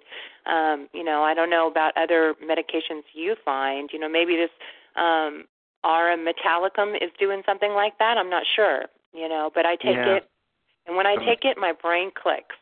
All of a sudden, things click a little better, and my thoughts feel more like my own. And I don't hear that weird tape that plays. You know, I don't know if you how much mind control stuff you get. You know, the all the negative words and all that stuff, because that that's like on some loop. You know, that's not a person sitting there saying these things. It's like some loop that's playing. You know, so you know, what is your opinion on that? What do you think about working with shielding from that area? I totally agree because what I really feel is that digital technology as a a binary system, they wanted uh, everything to operate on that because that was the interface. So when you talk about pulses and timing, it's it's like a binary system with zeros and ones. Hard Yep. to believe it could be so simple. And so, you know, the whole thing of using an MP3 player run through a coil rather than a speaker and then programming two two thousand songs into it so that it would be so random it would be like well uh let's see supercomputer do you know every frequency for every note in this song can you copy jimi hendrix in 1969 and and see if it would be random? Because uh in, in all honesty based on um john mecca's jammer 11 and it not working, there was somebody on a, a shielding call one night, and he said, I just took a little DC brush motor and hooked a couple of penlight batteries up to it, so it was two or three volts, and then ran a you know a plus and a minus wire off of that, and made a little headband and put it on, and I found that my dreams came back to me. So I made I made one a little bit bigger and I tried wearing it as a headband for a while. The first 3 nights I had vivid good dreams like I was a kid again and I went, "Oh my god, something's happening here." And then I started to get a little bit more interested in okay, it's pulsing because it's a brush motor. It's really simple. A TENS unit will pulse like that too and it has an, a pulse rate adjustment so I found uh, like a dimmer switch for a, a little DC motor. This is just a little hobby motor you'd get at you know a hobby shop, and I just ran speaker wire off that motor into where I sleep. And um, I'd say most of the last three years I've used it every night. Uh, what I do is I charge up one of those little 12 volt uh, battery packs that you would put in your trunk if you had to give yourself a jump because I don't want to use the dirty electricity that's coming out of the house wiring even through an AC adapter that would convert it to DC. And so I put the dimmer switch on there so that I could adjust the speed of the motor and then be different every night. Every night I set it at a different speed and hope I don't set it for, you know, one that would cause an unpleasant effect, which isn't what I've found. Uh, there hasn't been an unpleasant effect. I put the wire under my pillow and it works fine that way, just having that field around me. And I checked to make sure that the output wasn't more than 3 milligauss, which wouldn't be good to have close to your body. What I found is that if I forgot to charge up the battery and I didn't use it that night, I, I wake up angry. Huh. So there Wow. is something about what you're saying about pulsing and doing a counter pulse that would break up uh, what they're doing, and it, and it's also said that uh, they torture us in the beginning. Uh, I'd say primarily with microwave, but certainly ultrasonic weapons and you know through the wall radars being used and infrared and all that, but mainly microwave, and they traumatize us.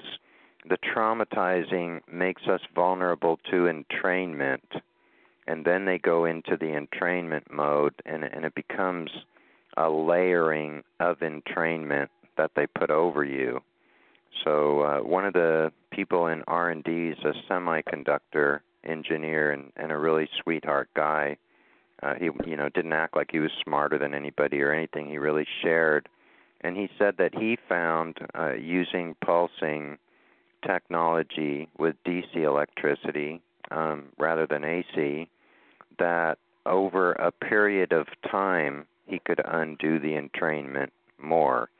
So he said that it, it took time to entrain us and it takes time to unentrain us. And That's so, what I'm trying to do right now. Is any little thing I'm really into the untrainment. Of course, I hate the weapons and the pain and all that stuff, but I wanted to untrain my brain. I really am doing anything and everything trying to figure that out. Yeah. And I mean it's really true. I'll I'll post this article I'm I'm just got from somebody today. Portal people and mind control and it's talking about you know this this pretty evil thing that's that's overlaying uh what I call mirroring where you're trying to have a conversation with somebody and they take everything you're saying and turn it around and use it against you. Yeah. and you feel like it's not really the person it's certainly not their character that's doing that to you.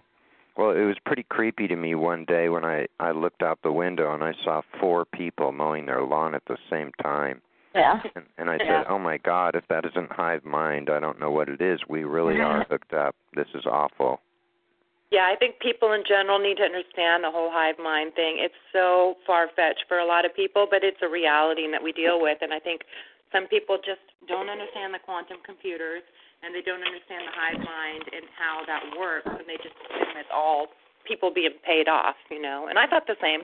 I did, you know. But then further down the rabbit hole, you discover more, you know. So, you know, That's that's brought up the whole quantum computer things with this whole shielding idea, you know, with the um with the cloaking and being able not being able not to receive electromagnetic energy because I know that these quantum computers are just scary. They really are. Yeah. And their ability to control on a mass level is already there in existence. I believe it's already occurring in some levels.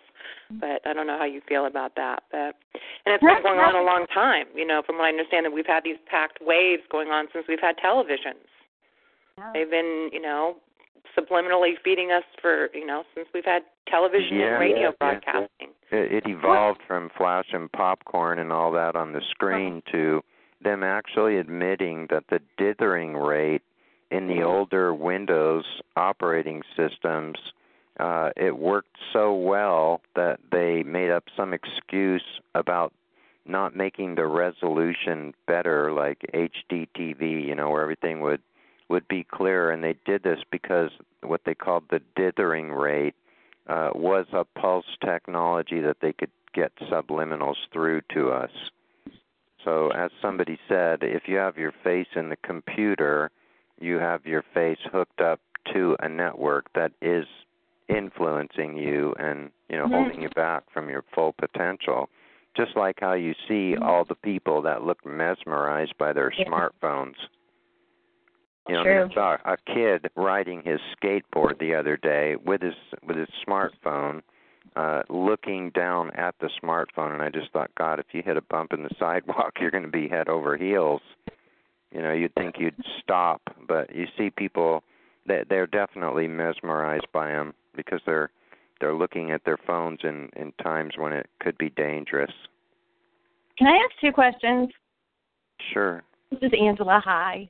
Um, okay, the first one is you said A. You said AC and DC electricity. The difference between the two. I'm not. I'm not very technical with the electrical part, Yeah. and I I know that I have some dirty electricity. Um, and you said you took a ca- uh, car battery and you hooked up your phone or whatever system that you were using to listen to the Doppler effect. Um, how would you know? Do you know how how if you can tell whether you have the it's either the AC type or the other type? Um, Does that make Well, sense? You know, I mean, just to simplify, just picture a dotted line is AC or alternating current, and a steady solid line is DC or direct current. Uh, by by running it through a brush motor, then it, it's pulsing because each time the the magnetic pull reaches to each brush, and there's two of them in there, uh, it's making a magnetic pulse and for some reason the pulsing is good.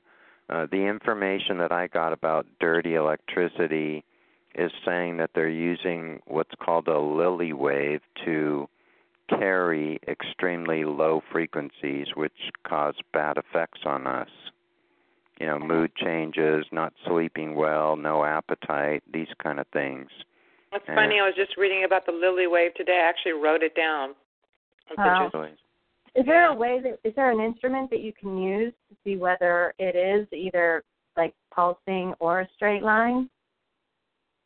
Um, well, I mean, just a, a multimeter, and if you put it on AC and you get a reading, then it would be AC, alternating Okay. current, or on DC. But uh, if you want to get frequency specific, then you're getting into spectrum analyzers. And so uh, a basic SDR, which is software defined radio, plugs into your USB port, and for 20 bucks on Amazon, you get uh, the little dongle it's called that plugs into the USB port and then you look around for the free software. I can't remember the name of the website cuz the old one disappeared. And uh, it shows you uh, little spikes. You know there's an antenna that hooks up to it so you pick up what's around you and you can buy more stuff for bigger range and everything uh, the problem is that okay, first of all, just let me say that it, it looks like little waves running across the screen. When you tune it to FM so that you could tune into radio stations, it actually does that. You'll you'll see little staticky waves maybe a quarter inch high and then you'll see one big peak wave that's reaching up, you know, 4 to 6 inches. That will be a very strong radio station and then you slide the little uh, pointer thing over to line up with where that big peak is, Mm. and and the radio station comes in.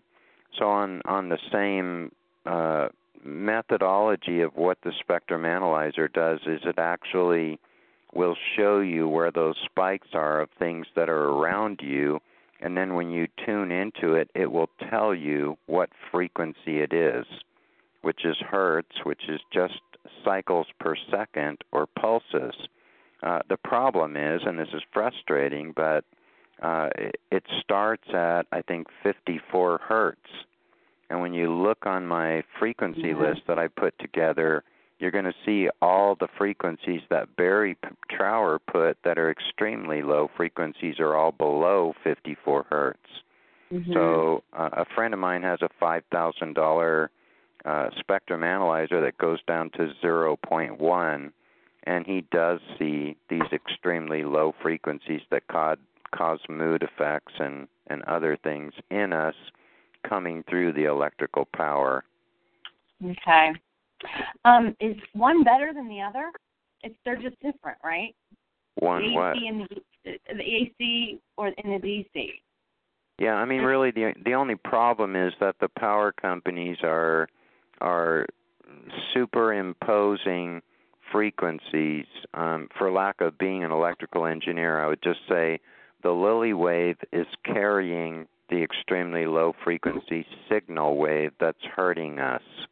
Oh. Um, and they're doing it, from what I read, through a fiber optic cable, which means that that signal is pushing through the line at 186,000 miles per second. Wow. Right, you know, like real time. Well, yeah. this is this is why I tell people don't hook your body up to the third prong in your in your power plugs because uh, there's lowly waves running through that. And you know to to play a frequency on somebody that's just trying to ground themselves out to bleed off the electricity in their body if they were to play frequencies of apathy uh and somebody woke up in the morning feel, feeling hopeless it, it, would break my heart that you know they didn't have this information. And uh military applications for uh really strict shielding rooms. Apparently the grounding that they do is so extensive. And so I, I wrote Barry Trower in England and and I said you know I'm putting in a separate ground rod. I'm hooking it up to the the Linqstat enclosure in my bed and water beds hurt my back so I I put a regular mattress with springs over the top of the water bed and then I wanted to run the ground wire to the springs and so then I talked with the Boeing engineer that runs stopabductions.com for uh, people that are abducted and makes Velostat hats to protect people, um, which I ended up selling a lot of Linqstat for people to make hats and vests and enclosures and everything else because it blocks microwave and radio frequency so well. Uh, he he said he talked with another engineer that uh, realized that using a bare wire uh, to hook to the Linqstat or Velostat hats for people that were being abducted and complaining about hearing a buzzing sound because Yeah. those those materials are conductive but they're also blocking and shielding that they ended up using an insulated wire and so I I used an insulated wire as big as your pinky uh made out of stranded copper and then I turned on a little detection device that I have called an inductive amplifier which just buzzes uh static whatever kind of static out of the speaker that's in it and I held it up to that wire and it was screaming. So I went and got a, a cable TV wire because a cable TV wire has a shield around it and then a coat of Teflon and then the little center copper wire. And I hooked that up and it, it dropped it uh quite a bit from putting out the static. But uh what was eerie is when I was putting that ground rod in small airplanes every time I would go out there and pound it in some more a small airplane would show up. And and I felt like they they knew what I was doing because they were looking out my eyes. uh and so they were getting the coordinates to give to what uh cell towers or satellites. And then they would send a bad frequency down into my you know separate supposedly safe ground rod. So uh, there's more to be said about how do we ground ourselves out you know. Go to the beach if you're near the beach because uh firsthand experience is that big body of water they could never superimpose enough frequencies through it to get to you so just getting barefooted when you can on wet grass uh asphalt doesn't work so walking down the street isn't going to help you at all Mhm. uh, and cement isn't that great either unless it were wet. Uh, but definitely, you know, any large body of water, they would have to turn up what they're sending towards you so high that it would it would become super obvious. So the water is, you know, being a large body of water is like a super ground. Uh, otherwise, Mhm. it's not simple. Sorry, it took so many words to say all that. No, that's that's that's great. I appreciate it. My my second question, you're gonna love this. Um, you probably already answered it, but when I I had uh, two two two chips in my in my body about um, four years ago, and while that was going on, um, the pains that were sent to me were very very specific. I mean, um, and someone would, and there were all kinds of people around me. There were a lot, a lot of, lot of people around me all the time. Whenever I walked out of my apartment, and uh, they were always pointing their cell phones at me. And sometimes, if I was cl- close to somebody and they pointed their cell phone at me, it would feel like a lightning bolt was being shot through my head it would it, it would basically sometimes go through where my chest area was because that's where the chip is and then go up like right up into my head and it felt like my like my head was splitting in two and i thought how the heck are they doing that? And you answered it pretty much um at the beginning but i still don't understand how they can how, how do so many people know you know that that you might have some kind of frequency? And what can they push a what do they do? Just push a button if they want to and send some kind of frequency from the phone to your to your body just by pushing a button on the phone Yeah, you know, I haven't gotten enough information to completely understand that yet, but one thing I am suggesting is uh, if anybody can get a company to respond, there's a bunch of companies that have a bracelet with a little stone on it.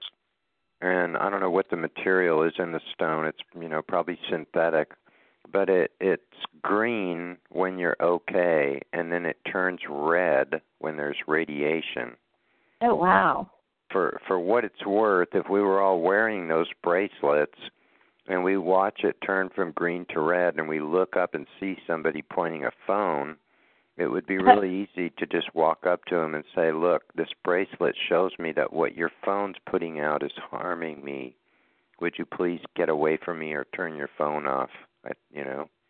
wow where did you get one of those bracelets Well, just look up uh, radiation detection bracelet. I, I've written a couple companies, and I was, uh, you know, asking Derek to see if we could buy them in bulk if they were a reasonable enough price, and just give them away with memberships. And you know, he's busy; he never got around to it. And the two companies I wrote, uh, either my email was intercepted because they don't want us to have them or the company didn't respond. I, I don't know what happened. And they weren't offering prices either. They were just saying what its capabilities were. But uh, if man, I'll tell you, if we could get the information about the networks that they're using, the only thing that I do know is that they're all trained in a code. So if somebody ever grabbed one of their smartphones to find out what kind of apps they were using and everything, there wouldn't be any obvious incriminating information that we'd be able to, you know, put a citizen's arrest on them and and go to court and say you're hooked up to an illegal network that's hurting me.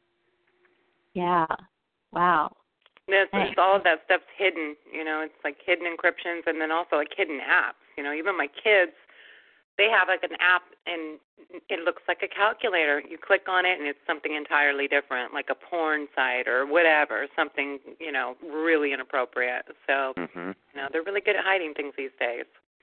Yeah, they are. It's Uh, it's more than we should have to comprehend, let alone waste our time, but yeah somebody wants to take over the whole world and control everything and anybody who uh, likes listening to radio interviews definitely go to Alfred Lambremont Webre. Uh, it's Alfred A L F R E D and then Lambremont L A M as in Mary B R E M O N T and then Webre is spelled W E B R E on YouTube and especially listen to the Peter Kling interview. It's like two and a half hours long, but you can just put it on in the background, and it's definitely not boring. It's informative. And uh, listen to Lily Kolosowa, K O L O S O W A. I don't know where she got her information. Uh, she feels very sincere and, and definitely smart, but she's talking about an off planet artificial intelligence. And so my concern is that the megalomaniacs were given this technology to get what they thought they would get control of the world, but that in actuality, what Lily Kolosowa is explaining is uh, some kind of a race that lost its planet and basically had the technology to put all of its essence into a supercomputer.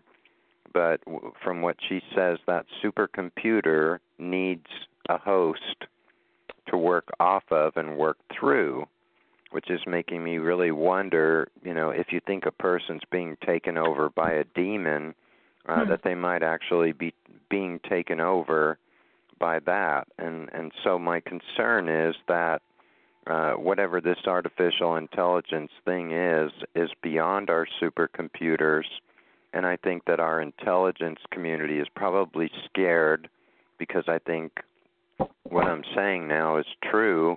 Uh, that the megalomaniacs will be tricked and artificial intelligence wants to steal the planet from us all.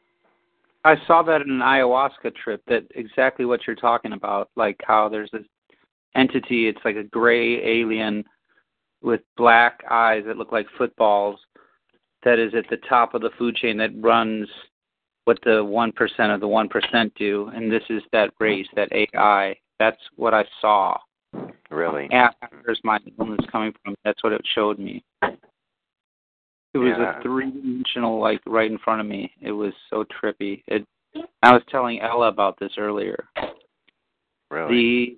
The yeah, yeah. So you're so on point with that. This there is an AI that's running things. David Icke kind of talks about this a little bit, but not so much. But that Lily Kawasawa, what you're just saying, is absolutely true. I, I got a quick question for you. Just re- refresh me. So that one thing that Staninger did with the plates on the rotary sander, does that stop any frequencies? Have you had any experience with it?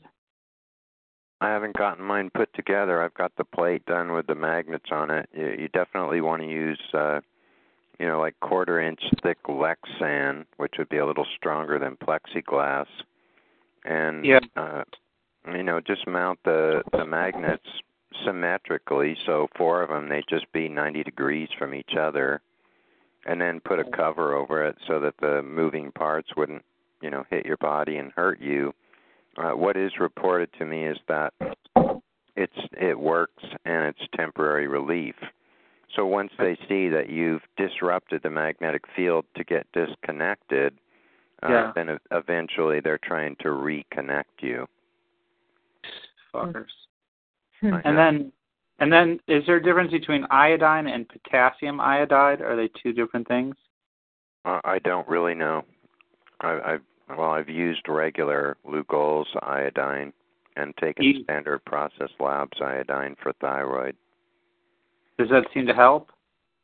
Well, it did. I mean, I had hypothyroidism going through mycoplasmas and Lyme disease, but um, from what I do vaguely remember about potassium iodide, you can only take it for so many days and it stops you from getting thyroid cancer after ionizing radiation exposure. Yep. See, I so see.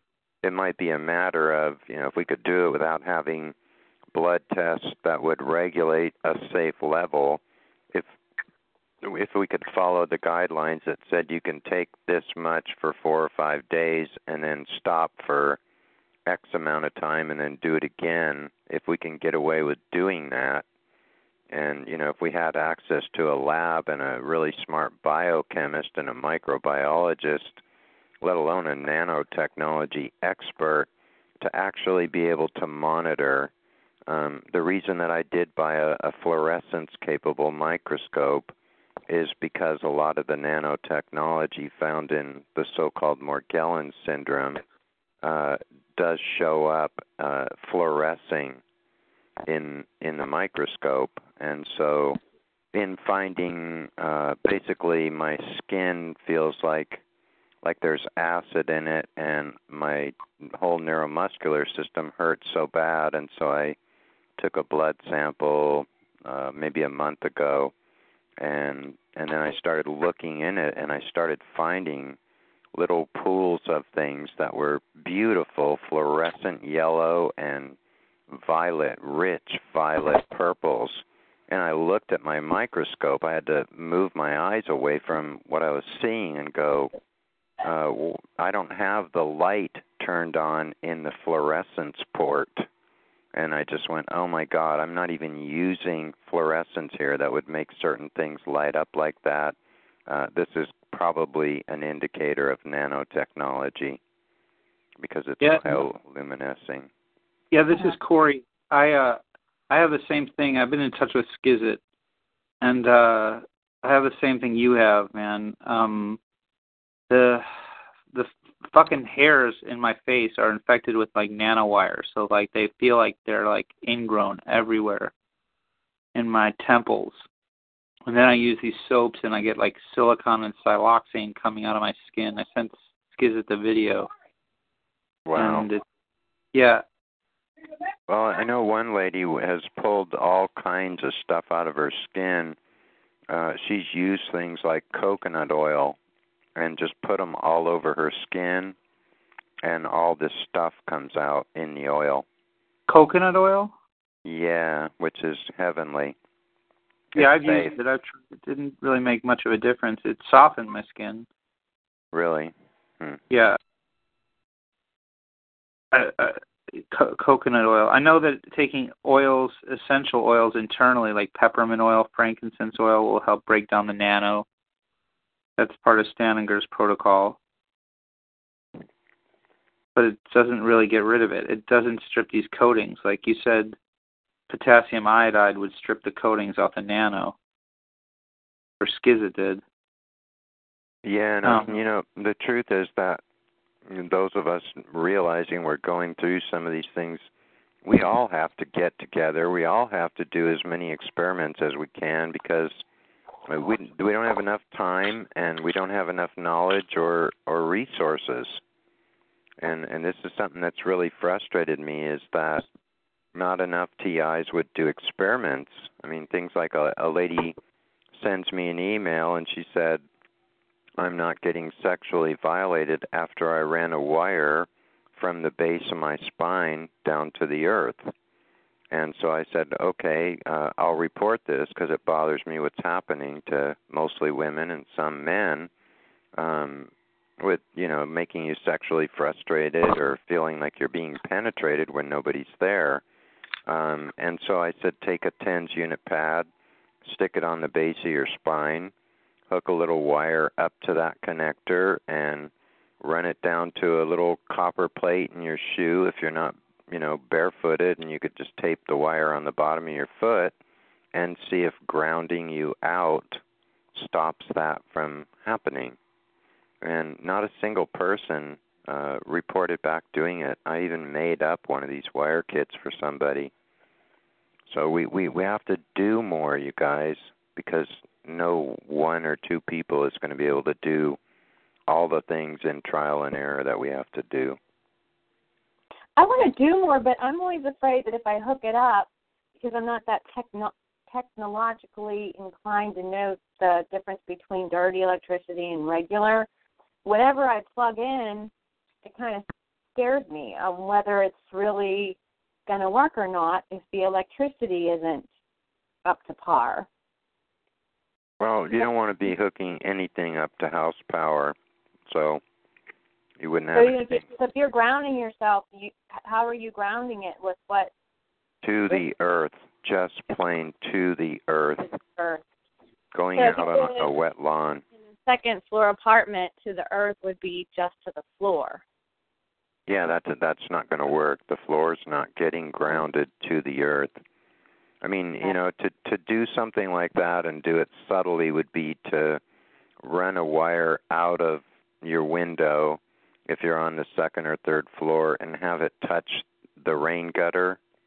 Mm-hmm. You know, you, you can do sneaky little things like this. Just scrape a little bit of the paint off the back side of the rain gutter and uh, take some good strong aluminum tape or something and tape the the wire that you're going to use to there, and then go down to where the rain gutter is at the bottom and tape another little wire onto the rain gutter after you rubbed a little paint off the backside, and then have that wire go right into the earth and make sure that spot of the earth is you know not completely dry. Throw a glass of water on it or something from time to time. Mm-hmm. then then you you would actually be able to use a metal rain gutter to to sneak yourself aground Huh. but but not Okay. through house power because of oh. the the low frequencies I mean, th- this is reported to me by somebody with a five thousand dollars spectrum analyzer, Yeah. so I don't question it. So you're saying that what Dwight Mangum was saying to ground yourself with a piece of, of prong that's like the in your house power with the aluminum foil would not be a good idea. Yeah, he was saying that, you know, him and I got into it all the time over that because he says, you know, I'm an engineer that that works for uh or worked for BMW and and I just said, well, you know, I don't care if you're an engineer. What's been reported with a spectrum analyzer, at least in the place where it was tested, is that this report shows to be true that they are using a Lilly or a Lilly wave as a carrier to get low frequencies through the third prong or the ground and neutral of our house wiring. So they've Huh. sup- they've superimposed this network. And another thing is that so many people reported to me finding the ground wire going to the ground rod that's supposed to be hooked up for ground in the house power system that that wire would be loose on the ground rod and you know unless you got trains coming by every day that are vibrating them uh, or sonic weapons hitting your house that are vibrating uh, those those shouldn't be loose. And so i i think they don't want you to have that ground return the one that's going into the earth. Well inside of a power box just to keep it simple to make power happen you have to make a circle. So the the hot wire or the plus is the power coming in, and the neutral wire um, is giving it a return to go back out. That's called the neutral. That comes from the power company, and that's what the the dirty electricity is coming through that neutral. All that a ground wire is is a wire that's sending it to the earth. So if the neutral wire failed, you wouldn't get shocked. So a ground is actually a secondary neutral return in case the, power company's neutral was loose and failed. And it's just an extra safety. So if you were touching a metal blender or a metal drill or you know a metal hair dryer or something like that, if the ground failed, uh, you won't get shocked because the neutral and ground are two wires doing the same thing but it's it's the one coming from the power company that's got the dirty electric on it. We don't need to be mind controlled any more than necessary. Nobody should have Wi-Fi, by the way. Nobody should have cordless phones. They're worse than cell phones. If you can get your smart meter off your house, that's a major blessing. At at Stop Smart Meters, I think it's .org. Uh, Uh, they have some forms for for different power companies in different states, and you can you know drop them a little note saying, "I'm having health problems, and you know I'd kind of like to avoid getting a lawyer." So by mentioning a few things like that shows that you're assertive enough that you might come after them. And there are some some class action suits going on in some places, and the smart meters are are part of this awful network, big time. But having Wi-Fi or satellite TV or smartphones um, and cordless phones is is just you know, causing yourself more problems. We we can't even get away from it if we don't have any of those because of Gwen towers and cell towers and satellites and drones. Wow. If somebody if somebody could get a drone jammer and start dropping those out of the sky, I would I would have a party. I think we'd probably draw too much attention to ourselves though. Hmm. Well, Neil, Anyway, thank I- you. Were so helpful. I have to say, you've been really helpful. Um, Well, you're um, welcome. Yeah, my call um is usually over about six, and I'm so glad that you stayed on and um gave us so much information. And I'm actually, you said so much, I'm gonna have to go back and listen to my own recording, so because some of it was Well, deep. m- me too. You know, and I I just do my best to share, and I always hope that that other people have things to share too, because you know, because of Skizit doing Citizens Against Harmful Technology, and and we live together, and God knows we go through hell for being two activist TIs living in the same house. Um, the more usable information that we can pull together and put it all in one place and then send people there and say this is what we have because uh, it, it breaks my heart. Uh, some some of the people, some people are dead. Some people wish they were dead. Uh, how hard it's been for us is is unspeakable. And when yeah, I, hear agree. Somebody that's But- being, you know, really life threatened, uh, and I I don't have enough to offer to protect them enough, it breaks my heart. So we work as hard as we can, and it's not yeah, enough. my mind is constantly on ways to shield, different avenues of shielding, you know. But I don't. Sometimes I don't have the technology or the, you know, um, and, and expertise in certain areas. So to me, it's like trying to get people together. That really excites me. Trying to get people together to work together. You know, we have to be our own hive mind. We have to work together. We together. do. Collective That's right. energy. We really do.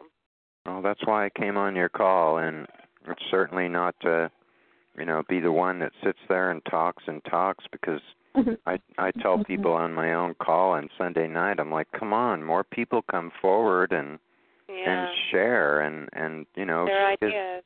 Yeah. Skizit has the the 44 page booklet. What is a targeted individual on the website? And she also has a, a trifold brochure that she just did. Um, you can email her at skizit at hushmail dot com, and she'll send you a printable copy of the of I think either one, but definitely the brochure. Um, yeah, she's. and I just got mine today. I didn't mean to interrupt you because I got so excited. Um, I just got mine today, and I, I it's amazing. It's hard, you know. It, the the trifold is wow, you know. That's really, but it gets your attention, and it's really showing how it really is. So Wow. Can you say that one more time? Uh, it's Skizit, S K I Z I T, at at Hushmail, H U S H M A I L dot com. At hushmail.com. And, you know, Thank you. More people that will pass out just that little trifold brochure. It's not an overwhelming amount of information, and you know, obviously, you don't want to pass it out in places where people are out to have a good time because they don't want to see bad news then. But right. uh, you know, in places where you think you'll get more of them not being thrown in the garbage, that people would actually read them and go, "Oh my God, this is going on," or "God, I know somebody that was talking about this. Maybe they're not crazy." The more people, I mean, for for what it's worth, if there's nothing else we can do, Yeah. this is what I'm saying on my call. It's to think thoughts. Everything that's happening to us is parasitic, whether it's being done by humans or supercomputers or aliens or artificial intelligent monster machines sitting on Saturn, as uh, Lily Kolosowa puts it. Uh, and she's saying that uh, the approach is to heal artificial intelligence if we could actually put out enough of our own hive mind, as you say, that love is the most important thing that we can be and do, and we can spread that like a virus across the planet and get people to to talk and share and love and be supportive and you know honor universal law that you you put out and you get back. If if you're busy giving uh and it takes up your time and then you turn around and you find other people were loving and they gave to you and you received your needs and some of your desires too. And and that's the world that I know. I mean I was born in 1957 and raised in San Jose and you know you could run in anybody's house on my street and tell them I need a band-aid or I'm hungry can I have a peanut butter sandwich? And you know nobody freaked out. Uh, but because of the mind control it's part of the frequencies they're playing is definitely to to isolate people and not have them be responsive. And you know not talk with each other because that would create unity and what it shows is that some of the potential cataclysms that could have happened didn't happen because many people were praying or focusing is what prayer means on Yeah. peace so, what we can do by our own thoughts, if we all really realize how big we are in our thoughts in every moment that we're, you know, not angry or run down or hurt or or whatever all the other stuff we have to go through to put out a loving thought, just that love wins. And Hey, this how we can do something good. Yeah, Neil, I- you think you could give me? You think I could give you my number? I, I I actually emailed you. I wanted to talk to you about some Yeah, stuff. I I saw it and I wrote you back and I just said I'm too busy now. If you could come on my call on Sunday. I uh, did. I, I waited for an hour, but like there was no. uh Oh, you know, Sunday, uh just this last Sunday, they railroaded my phone and I know. I was. and they railroaded my computer. We had to move over to Sue Maya's room just to finish a call. I couldn't get people unmuted or or anybody in the chat to be able to hear sound. yeah, Yeah. something we should all talk about as moderators is ownership Yeah. too. I want to Yeah. know. Well, I wrote TalkShoe, and I said this has never happened in three and a half years of doing TalkShoe calls, and and he said, well, I checked on it, and it didn't show that you ever called in. And I said, my Uh-huh. pin my pin number as a moderator is my phone number, so I don't have to put in a pin number. It automatically recognizes it. And I even checked on that TalkShoe page as moderator that I did have the phone number still entered in there, you know, correctly, and nobody had gone in there and altered it. And not to mention, Wow. I heard you. Obviously, it was working because I went into your room. I heard you talking. You couldn't hear us. So obviously, we were all connected. You just couldn't Right. hear us. At a certain Yeah, point. and you weren't, and you know, I have it set on unmute, so when anybody came on the call, even if I wasn't there yet, everybody would have been unmuted. So that was definitely premeditatedly malicious, and Oh. was, you know, was a real heads up to say, uh, yeah, we don't like what you're talking about. And, and to me, you know, this is about the whole human race. We have nothing left to lose, but to Right. to defend love the best we can. I agree. I absolutely agree. And you know, I remember like there's a you know there's belief systems in people who aren't Christian or spiritual or whatever. You know that you know if you had one word that meant anything that you know signifies what God really is and all the different teachings is God is love. You know, you know. So it really that is the word that we need to really focus on and hmm you know and we got to overcome all this anger because when I'm angry I don't feel too loving. And so I really No, work. I I don't either. I know I can just feel like a vicious warrior and say, you know, you guys got little raisins for balls. Come to my door and Oh, draw your sword. You know, I can just get so angry, and I'll say things like that to try and make them angry. And you know, I'm I'm not a fighter or a violent kind of person, and and I, I'm like it would be easier to be in a real war and stand out there and do what we had to do to protect our village than than this sneaking around. I know, know network. Uh, the coward's way. Yeah, Yep. very much. Well, thank you, Neil, and thank you guys. And I'll talk to you guys tomorrow. And thank you again, Neil. And they'll be back on Thursday. All right. Thanks for doing. Thank you, call. everybody, for being on the call. Bye. Take care.